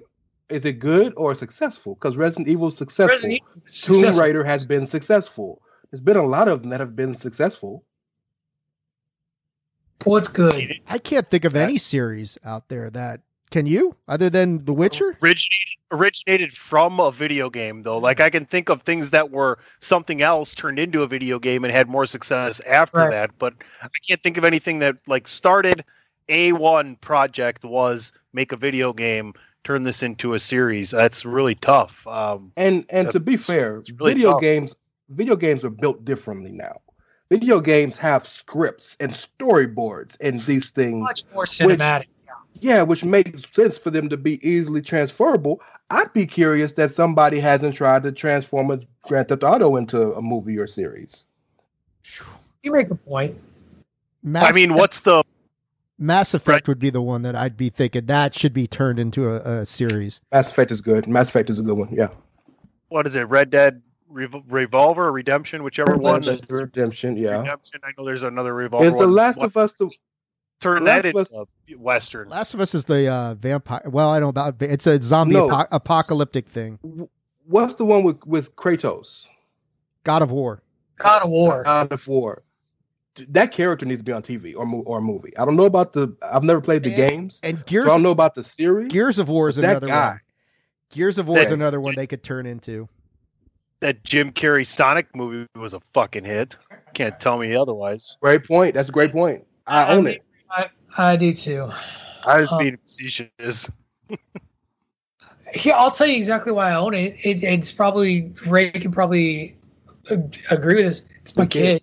Yep. Kid freaking ate that thing for breakfast and twice on Sunday. Facts. Loves that movie. and, and it's not the worst movie in the world. Like I didn't find myself being like, God, get me out of here. It's not like Yes. it was the Skywalker.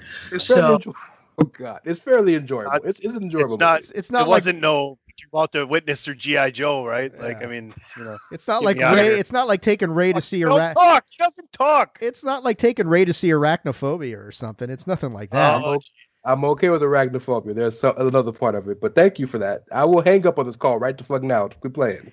no, you won't. You're too happy to be back to hang up on the call. Damn rook, damn Ah. rookies, man. Shut up and be happy Yeah, to be here, rookie. Amateur. Amateur. All right, let's move on to some Star Wars news. We got word this week that Rogue Squadron, Patty Jenkins' new uh, Star Wars film, found a writer. We will be. Um, oh shoot, I'm going to lose the name. Where did the name go? We. At this Matthew time, we'd like to remind you to head Sorry. over to prowrestlingtees.com forward slash the chair shot. While Patrick O'Dowd tries to find the name of Matthew Robinson, who uh, has signed on to be the writer, uh, reportedly uh, for Star Wars Rogue Squadron. This was broken by the Hollywood Reporter. Uh, he's known for writing, oddly enough, Dora and the Lost City of Gold, which I did not watch. But uh, Greg DeMarco, I do believe, has caught it. Ray, did you catch it? Dora the Explorer? Is that what we're talking about? Dora the That's Oh, the live fuck. action one. You know they did the live Right. action movie. I- I'm trying to forget Yes. the animated ones, Ray. Oh my god, my my children, my my daughter grew up on that. See map, see map. Backpack, backpack. Anyway, go ahead, Hey, Ray. The backpack song is fire. Um, I don't know if you were laying out anymore. My only question is, No, no. He also he also wrote Love and Monsters, and he was a co-writer with Ricky Gervais in the 2009 movie The Invention of Lying, which did not do well domestically. Uh, but I think that has more to do with Ricky Gervais and American audiences than it really does the the skill of the writing. People people tend not to dig him so much, but yeah, I you know I know I know enough about the invention of lying, and it was a witty script. It was pretty darn good. I enjoyed it. Uh, I haven't seen Love and Monsters yet, though I want to. Uh, I just made the assumption, given the target audience, that you may have seen Dora and the Lost City of Gold. Ray, I don't know if you we should have. We never did, and I don't know why we didn't. But I mean, again, I own every streaming service known to man, so I'm sure Right. we'll watch eventually. Ray seems a lot madder about it than his daughters might actually be. Hmm. No, I so I was disappointed when they made it live action because that's not something that should have been live action. But uh, I'm It's one of those surprised they haven't watched it. Water movies too, right? One of those what? It's one of those fish out of water movies, a la the Yeah. Brady Bunch movies, where like Dora is in high school amongst all these like normal teenagers, and Dora is out of place because she grew up in the jungle with her archaeologist parents or something like that. This So is gonna a sound Boot- funny. so it's a bootleg Doogie Howser. Basically, I'll like go one better. Candyman's a Stop. bootleg. Stop. Beetlejuice. Do- I'll Dora will never be anywhere near as cool as Doogie Howser. So just stop it right there, Tony. Dude, I'm go one- Wanda. Yeah, I'll go Wanda. one it, it's almost similar to Mean Girls in that how Cady came from the jungle and got thrown into like society, but they end up going back to the jungle. Uh, but th- we're not here to talk about that. My question about Rogue Squadron, Rogue Squadron is: Will Poe Dameron be in this movie? I don't think so. Because I'm not sure where I'm sitting there. I'm trying to look. It was described that when What's the, the film was what- announced, What's the timeline they're looking at? they've never they've never really said. Um, they said Because that it's supposed to be a new story, a brand up, new let story. me answer your fucking questions. Let me answer your questions. Jesus. Swiper? No swiping. From the article that I shared with you all, back when Jenkins' film was announced, it was described as, quote, introducing a new generation of starfighter pilots as they earn their wings and risk their lives in a boundary pushing, high speed thrill ride and move the saga into the future era of the galaxy. Jenkins later confirmed that despite its sharing a title with a popular N64 game, the film will have an original story that draws from the games, books, and more. That's so it doesn't really say. Yeah, that's ambiguous enough to be cool. Um, I, I don't know where. it's going to be a really good because Rogue Squadron. I mean, anything whether you've read the books, whether you've played the games, anything Rogue Squadron related is awesome. People love X wings. I mean, how pe- how charged did people get from the appearance of X wings a few places in Mandalorian, and of course at the end where it made a big difference. But sign me up. Take my money right now. 2023 can't come fast enough. Speaking of video games, what? Give me Star Fox. That's one oh. I'd like to see. There you go. Only if that fucking frog dies.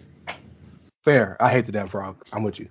He Hey. always gets trouble. Baby Yoda Yeah. could eat the frog. I mean, Gro- Grogu could eat the frog. You know, there you go. That's a big ass frog, Dave. Spell crossover. Okay. I have a lot of faith in Patty Jenkins as a director. Um, though I do think that Wonder Woman 1984 is too damn long. Uh, I still think she's made two very fine, high quality movies. Let's move into one of my favorite stories. As a movie that I keep desperately waiting to come out, keeps not coming out. Hashtag 2027. Warner Brothers does another release date shakeup, and Dune, which was originally supposed to be released around October 1st, has now been moved to October 23rd. All right, I'm sorry. It was originally scheduled for November 11th, 2020, then got moved to December 18th. Then, because of the pandemic, got moved to 2021 in October. And now we're still, I think, I thought I saw a date that said it was October 22nd. That looks like where we are now. Um, this movie is supposed to be epic. It's huge. I shared a trailer with you guys forever ago. Will we see this movie? Yes, October twenty second. Is October 22nd when we will see this movie?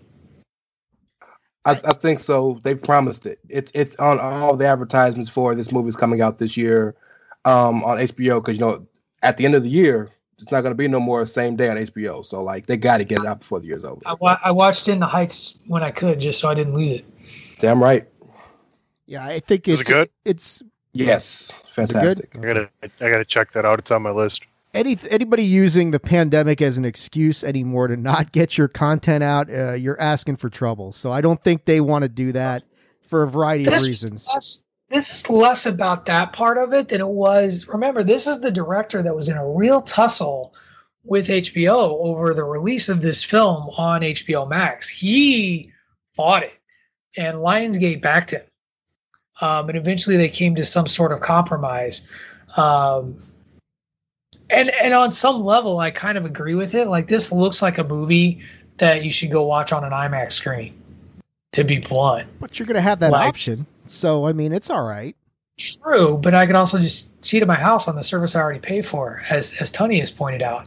It's very tempting. Sure, but there are some movies that even uh, the recluse like me that would watch every movie on TV would want to say I need to go see it in the Except for. Flash Gordon. Can't get you to watch that damn Forty movie. times, baby. Forty. 40 times, baby. Look, shout out to Steve, Steve shout out to Steve Mongo McMichael taking that tombstone from Flash Gordon. Um, it's amazing. Sam Jones. Yeah, same shit. Uh, you know the interest, I, we the talked, of- but oh, we, go ahead, I'm sorry. we talked about it last week. Uh, me and Tunney and Platt about whether Black Widow would be the movie to convince you to go back to the theaters. It, it just seems like there's so much nostalgia with the just going back to the movies thing that maybe that drives some people back. I don't know. Do you know what movie? You know what movie off the top of my head I could think of if it's in 3D that would get me to go back to the movie theater would be the Ryan Reynolds one, where uh, all of a free sudden guy, he- free guy. uh, like like yeah everything is normal and then they're like they, when you see this blip you put on your glasses and then the rest of it anytime he goes into that world that shit that would be a perfect like i've been such a 3d guy that's basically what's gotten me to the movies star wars marvel etc so But I, I've been twice since in, in the past few months. I saw Spiral, the Saw movie, in theaters, and then, then I just saw Fast Nine this weekend. So I, I felt comfortable. Nice and the- and they're not Ray. crazy big. Nice segue, Ray. Real quick, not- real quick, Pat. Real quick, Yep. Patrick. It, it's in that article. Did you not notice it was interesting that I believe MGM is fighting itself with the Addams Family and Transylvania Four or the Trans or whatever it is for movie? They're fighting with the same date. Trans- Yeah. I mean, it can't be the snake that eats its own tail, right? Like it's such a entertainment is such a, a fascinating little thing. Um, yeah, I don't know. I, Black Widow is going to be the movie that brings me back to the movie theater. Uh, I've already talked about that. I've been pretty open about that. I know Tony disagrees. Dune is probably one that I'll have to go see on my own, but that I want to see because I've dug the the story, and it is a sprawling, epic series of books. And if you've got time on your hands, it's it's very engaging. Game of Thrones level shit. Uh, if if you want to get to it, so lots of intrigue. It's a very it's very much a, a, a movie of politically political intrigue and betrayal. So totally worth the time. All right, Ray, you mentioned it. You've been to see it. This movies that may be bringing people out. Fast Nine, F nine, may have been a big step in doing it, as according to reports, and you know we'll have a better idea by the time this podcast drops just how much it earns. But they're estimating a pandemic era domestic box office record. Oh God! Estimated. Is that the way we're gonna break shit down? That's the way that Variety is breaking I'm shit down. fucking, I'm fucking out. $68 million debut for the latest installment. Well, you're scoffing, but not every theater is bringing back full capacity. I think it's actually Why do we like? Oh, we're gonna. Oh. This is how we're gonna promote our movie because we. Oh, we set a pandemic record. Like fucking shut That's- up. Just say people where- came. Let us fucking use our own better judgment. If people don't get it, then they can fuck off. Like I don't even want to start with this crap. Classifying shit as fucking. Oh well, since the pandemic. Like shut the fuck up, dude. Just shut the fuck up. All right. That damn the cloud. Up. That And- damn cloud. and I'm Come the on now. gentlemen. I'm the What do, what, do, what do I look like a fucking cat jumping all wimbly nimbly from tree to tree? Christ. Anyway, so Ray, you went and saw this movie. Did it earn its $68 million? Goddamn right. Goddamn right. Hell to the yes. Fucking It is. pandemic record, Ray. Hey, Pat, look, if this bitch would have came out outside the pandemic, it would have had, like, would broke records. Well- it's Just, just honest question for you. Were there any restrictions on seating at your theater? I don't know if there were any restrictions that they said. I know when yes, so technically yes, when you buy tickets, you can't buy them. Uh, uh, you can't buy them next to another group, right? So when you So no I buy my tickets, no adjacent seats, yes, but also everybody wasn't out. Now it was a lot more people than I expected, but the theater was not full. Mhm. So, you know, um, and also ma- majority of people weren't wearing masks. Of course, me and my daughter were this, that, and the other. Um, but it, I was surprised to see as many people that were there. That, that it did take me aback that there was that many people. Um, yes, the, I know you guys aren't into the movies. That's fine. Everybody has their own thing. Point It blank, man. Hey, wait, It I is. liked the first six, and then it just got okay enough. But go ahead. No, but that's the that's the I'll thing about it. kicking himself. You're absolutely right. It is the most asinine, fantastical, unbelievable shit in the world, but it fucking works. At one point in the movie, Tyrese kills 14 people. He's in the pit, and I, he's in the pit, and they're all shooting at him, and he doesn't get shot once. That's part of the joke of the movie is that So we're he's- invincible. He's Rambo. You're, is what you're saying. Basically, He's Rambo. it's ri- okay. ridiculous. They go to space in a rocket car. It's ridiculous. But it's it was fantastic. Dre's million dollar Beats deal. dog. And I, and I got to I got to shout to, I got to shout the homie Big Match John Cena. John Cena is a star. We knew that as wrestling fans, but he has a magnetism about him on screen that he just lights up a screen whenever he's on it. We knew that about him. Yeah, exactly. I, we knew that about him in a comedic standpoint because we know he's fantastic at, at, at comedy. He has great comedic timing. But in a serious role, he always used to kind of take himself too seriously. He's lost that. He killed it. He's in scenes with Charlize Theron, and Charlize Theron has said, "Yeah, he he he had to help me with my with the line I forgot." Oh, I bet he helped her out. Ray, let me ask you a question. Let me ask you a question. This whole F9 series is really, if you if you break it down, the storyline is really a lot about family, right? That's the whole o- overarching thing of the movie. So why does it take nine fucking installments for us to figure out that Vin Diesel has a goddamn brother? I'm glad you brought that up. Can I explain that? No, do, I don't wanna or you being rhetorical? Okay, because I mean, if you want to be rhetorical, friendly reminder that that Bandwagon Nerds. kidding, I'm kidding. you, by the way. I'm kidding. I'm kidding.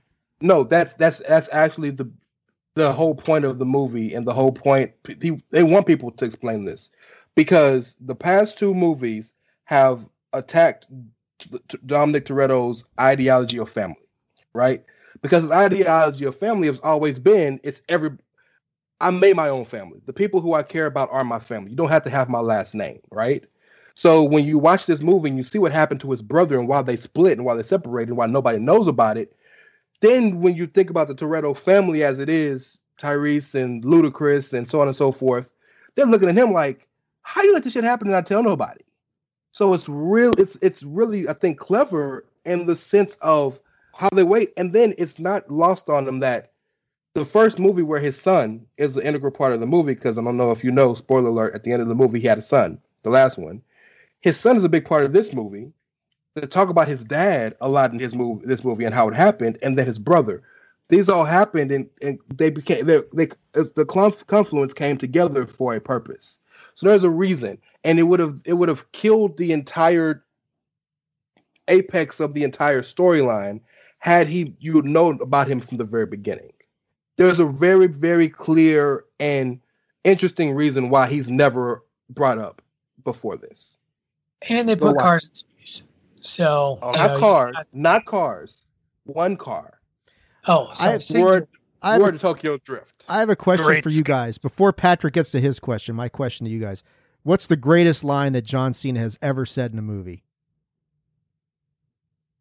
He hasn't Oh, said he- it yet because I haven't watched Suicide Squad. No. This When is he when, when he when he butt chugged the the no. the beer. I will enter you. There you I go. That's But it. chug salt water all the time.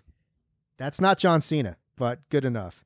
It- Pretty wait, close. Andrew Belaz equals John Cena? No, not in any fucking parallel Oh, universe oh, everywhere, anywhere. You know, the alliteration is All nice. right, all right. And on that note, Is mayonnaise an instrument? Want to go jellyfishing? What am I supposed to do all day while you're at school? Can I use your bathroom?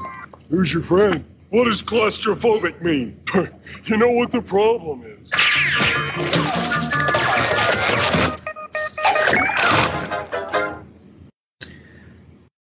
Without the ones like you, who work tirelessly to keep things running, everything would suddenly stop. Hospitals, factories, schools, and power plants, they all depend on you. No matter the weather, emergency, or time of day, you're the ones who get it done. At Grainger, we're here for you with professional grade industrial supplies. Count on real time product availability and fast delivery. Call clickgrainger.com or just stop by. Grainger for the ones who get it done. When you need mealtime inspiration, it's worth shopping Kroger, where you'll find over 30,000 mouthwatering choices that excite your inner foodie. And no matter what tasty choice you make, you'll enjoy our everyday low prices, plus extra ways to save, like digital coupons worth over $600 each week. You can also save up to $1 off per gallon at the pump with fuel points. More savings and more inspiring flavors make shopping Kroger worth it every time. Kroger, fresh for everyone. Fuel restrictions apply. I just needed to play that soundbite to just get pat like I taste in my mouth after. No, I'm I'm kidding. So we uh we talked about one show earlier today. We talked about this is pop. And guys, I'm telling you, we're going to be doing a music episode sooner rather than later, I think, as it just has really been on my mind ever since we started a couple of the conversations in the chat. And I don't know if it's just what I've been viewing lately, but a lot of stuff has been popping up um, within the streaming services that has been a, about music. And This is Pop is one of them, a series that I'm looking forward to checking out. And in my never ending quest to get you guys to check out stuff on Apple Plus, I came across a series today uh, that I started called 1971, the year that changed music. And it's an eight episode. Hold on, Dave, because you're already making a face. You have already shit on this series. What what it does is it covers this this year where some very significant transformative pieces of music came out. Imagine was written in 1971. What's Going On by Marvin Gaye was written in 1971. Um, Won't Get Fooled Again by The Who, written in 1971. Carole King released uh, her debut album, um, and I'm forgetting the name of it. Um, that, or uh, I'm gonna I'm gonna lose it. But it's it's the year the Beatles broke up. Like it's the year that protest in America was as strong as it ever was, protesting the Vietnam War, protesting economic disparity. And music was just this like there was this explosion of motivate like politically motivated music, sound changed. Uh, and it all comes in the wake of uh, of this this decade in the 60s where it was a little bit more idyllic uh, and I've only watched one episode so far, but it was really, really interesting. The second episode that I'm getting ready to watch is about the influence of drugs and um, what it did to Sly, um, Sly Stone from Sly and the Family Stone, and uh, John Morrison and the Doors. Um, it, it's it looks amazing. It's it's an eight episode series. Uh, I'm going to be probably talking more about it in, in, the next few days as I watch more of this. But what it got me to thinking, what what it led to led me to in this question is, if you could pick any era of music, and, and I guess the easiest way to do this would maybe to be to split it into decades. You can only have one decade of music to listen to. What decade are you going with? And for me, it is is and I'm biased. For me, it's the 1970s. It's it's Queen. It's Miles Davis doing Bitches Brew. It's all this stuff that we, you know, I just talked about the Who at the height of their power, Zeppelin at the height of their power. Um, I I'm not even gonna lie, I like disco. Um, I think that it's it's an unfairly maligned form of music, and we don't have popular music without disco. Um, much in the same way that the Barry Gibb Talk Show, talking it up on the Barry Gibb Talk Show. See, Tony gets it. Um, so yeah, so for me, it's the '70s, uh, mostly because of Queen, but there's a lot of other great stuff that that comes out of that decade, and, and that I have a lot of affinity toward. Both, all three of you look like you're you're stuck here. So why don't I pick on PC? Yeah, we're good. Yeah, I got I got mine. No, no, I got mine. I don't think we're stuck. Um, if I would, I would, I would say '69 was a big mover and shaker in years that kind of uh, changed the course of music history, considering Woodstock happened that summer. But if I had to pick one decade only to listen to, it'd be the '90s, and it was sure. my, the year I was. The years I was coming of age, I was in high school, like I was becoming, and and the the the sound from the heavy metal side and the grunge side and the alternative music side is fucking phenomenal. And then add in uh, the hip hop and, the rap side of things. It's just it's such a great time. I mean, I'm a huge fan of Zeppelin and Pink Floyd and like Paul Simon and and and um, uh, Werewolves of London. What's the guy's name? Warren um, Zevon. Warren Zevon and guys of that nature, right? Like a lot of '80s rock too, but I still get a lot of those people in, into the '90s. Um, so that's that's where I would live at. That's a great question, Patrick. Dave, you? Uh, well, let me go because I got the same answer, and I want Dave to finish because he had a different answer. But yes, it'd be the '90s for me, and I, of course, clearly that we picked the '90s because that's when we kind of grew up. But you had you start with grunge, you go into '90s R&B, which is my god, fantastic. You go into the to kind of the growth nationally East of hip hop, West Coast, East Coast, West Coast.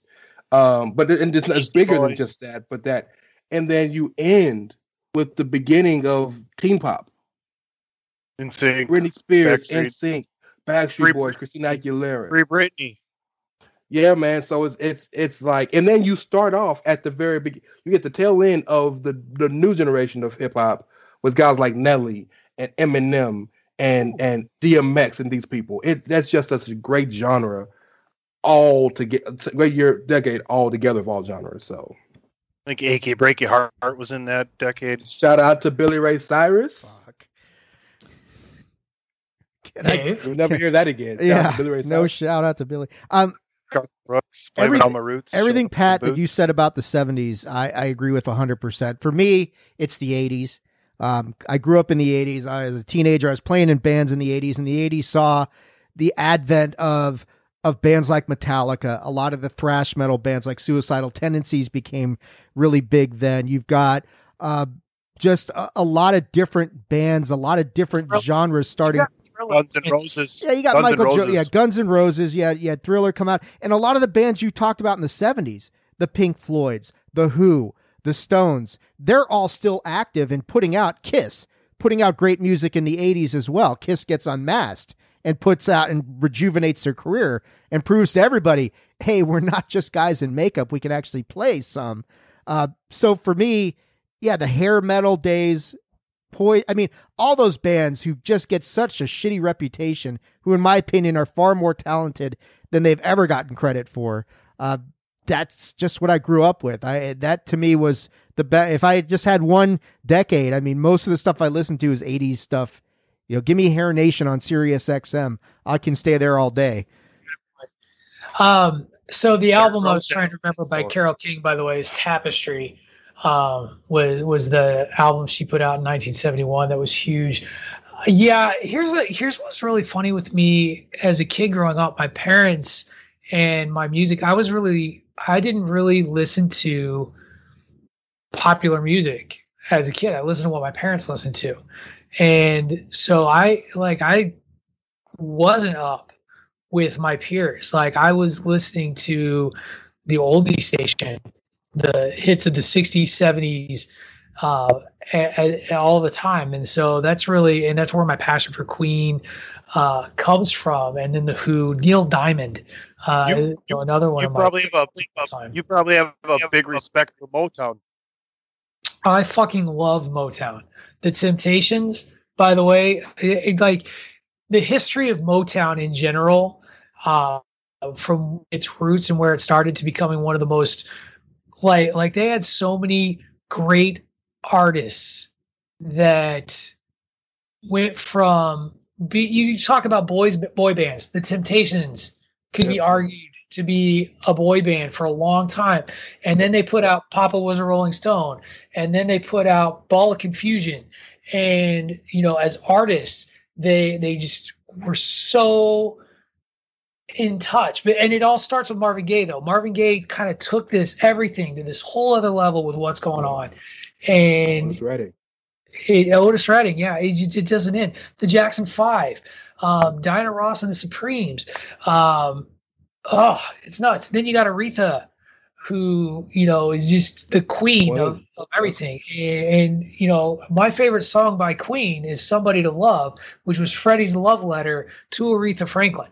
Like that's all of it. So yes, um, the '70s are, are my jam. It, it's what I listen to, uh, and you know, and I still I do listen to to current music, but when I'm looking for a go to in a decade, '70s on seven, Dave, to take your satellite radio numbers. Um, uh, I think that's going to do it for this week's edition of Bandwagon Nerds. Ray, welcome back. It's great. It was great to have you back on the bandwagon.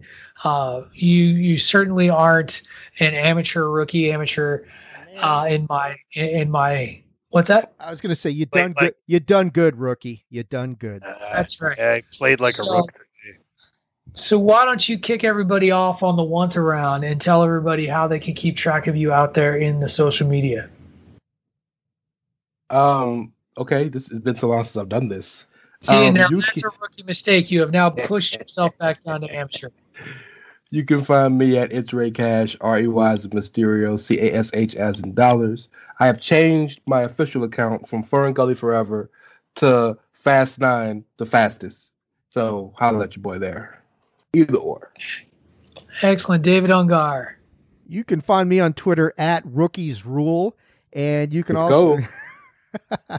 now you can find me on Twitter at Attitude Ag, that is at Attitude AGG, and on Facebook.com slash Attitude of Aggression. I gotta cancel my Fern Gully membership. Fuck. I bet you can your your burner account. I'm guessing is punch Joe Girardi in the mouth 25. Scherzer hashtag Scherzer strip down. There you go. Joe Girardi to the max. All right, Tony. You can find me at PC Tunney, Facebook, Twitter. Please continue to listen to everything Chairshot Radio Network. Search that on all your favorite streaming platforms. And you know we got you sports, entertainment, and sports entertainment, the chairshot.com. Always use your head. And you can find me on the Twitter at Wrestling Realist. That is at W R E S T L N G R E A L I S T. You can hear me twice on Mondays, every Monday morning with David Ungar doing Chair Shot Radio, talking hockey, every afternoon with this cast of characters on Bandwagon Nerds. And then you can hear me one more time on Wednesdays with Craig DeMarco and Miranda Morales on the Babyface Heel podcast. Also, be sure to follow the Bandwagon Nerds Twitter account at Bandwagon Nerds and follow the Chairshot Media Group at Chairshot Media on the Twitter as well. Always use your head. That's going to do it for this week's edition of Bandwagon Nerds. Now get yourself out of the basement, get some sun, and listen to some tunes. Because I got a feeling we got to have some music episodes coming in the bandwagon, and you should get yourself in the right frame of mind. You've been listening to Bandwagon Nerds on the Chairshot Radio Network, a part of the Chairshot.com.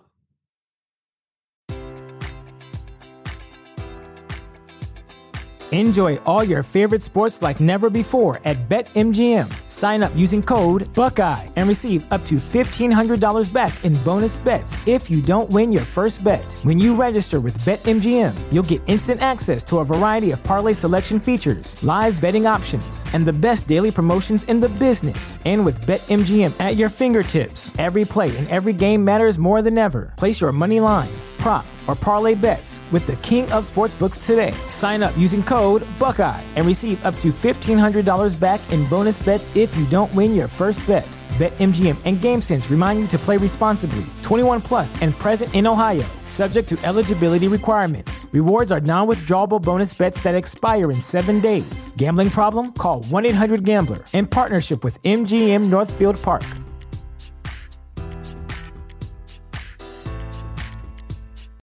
Without the ones like you, who work tirelessly to keep things running, everything would suddenly stop.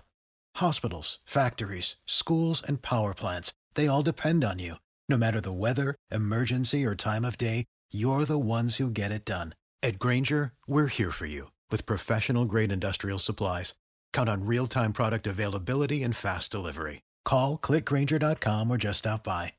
Grainger for the ones who get it done.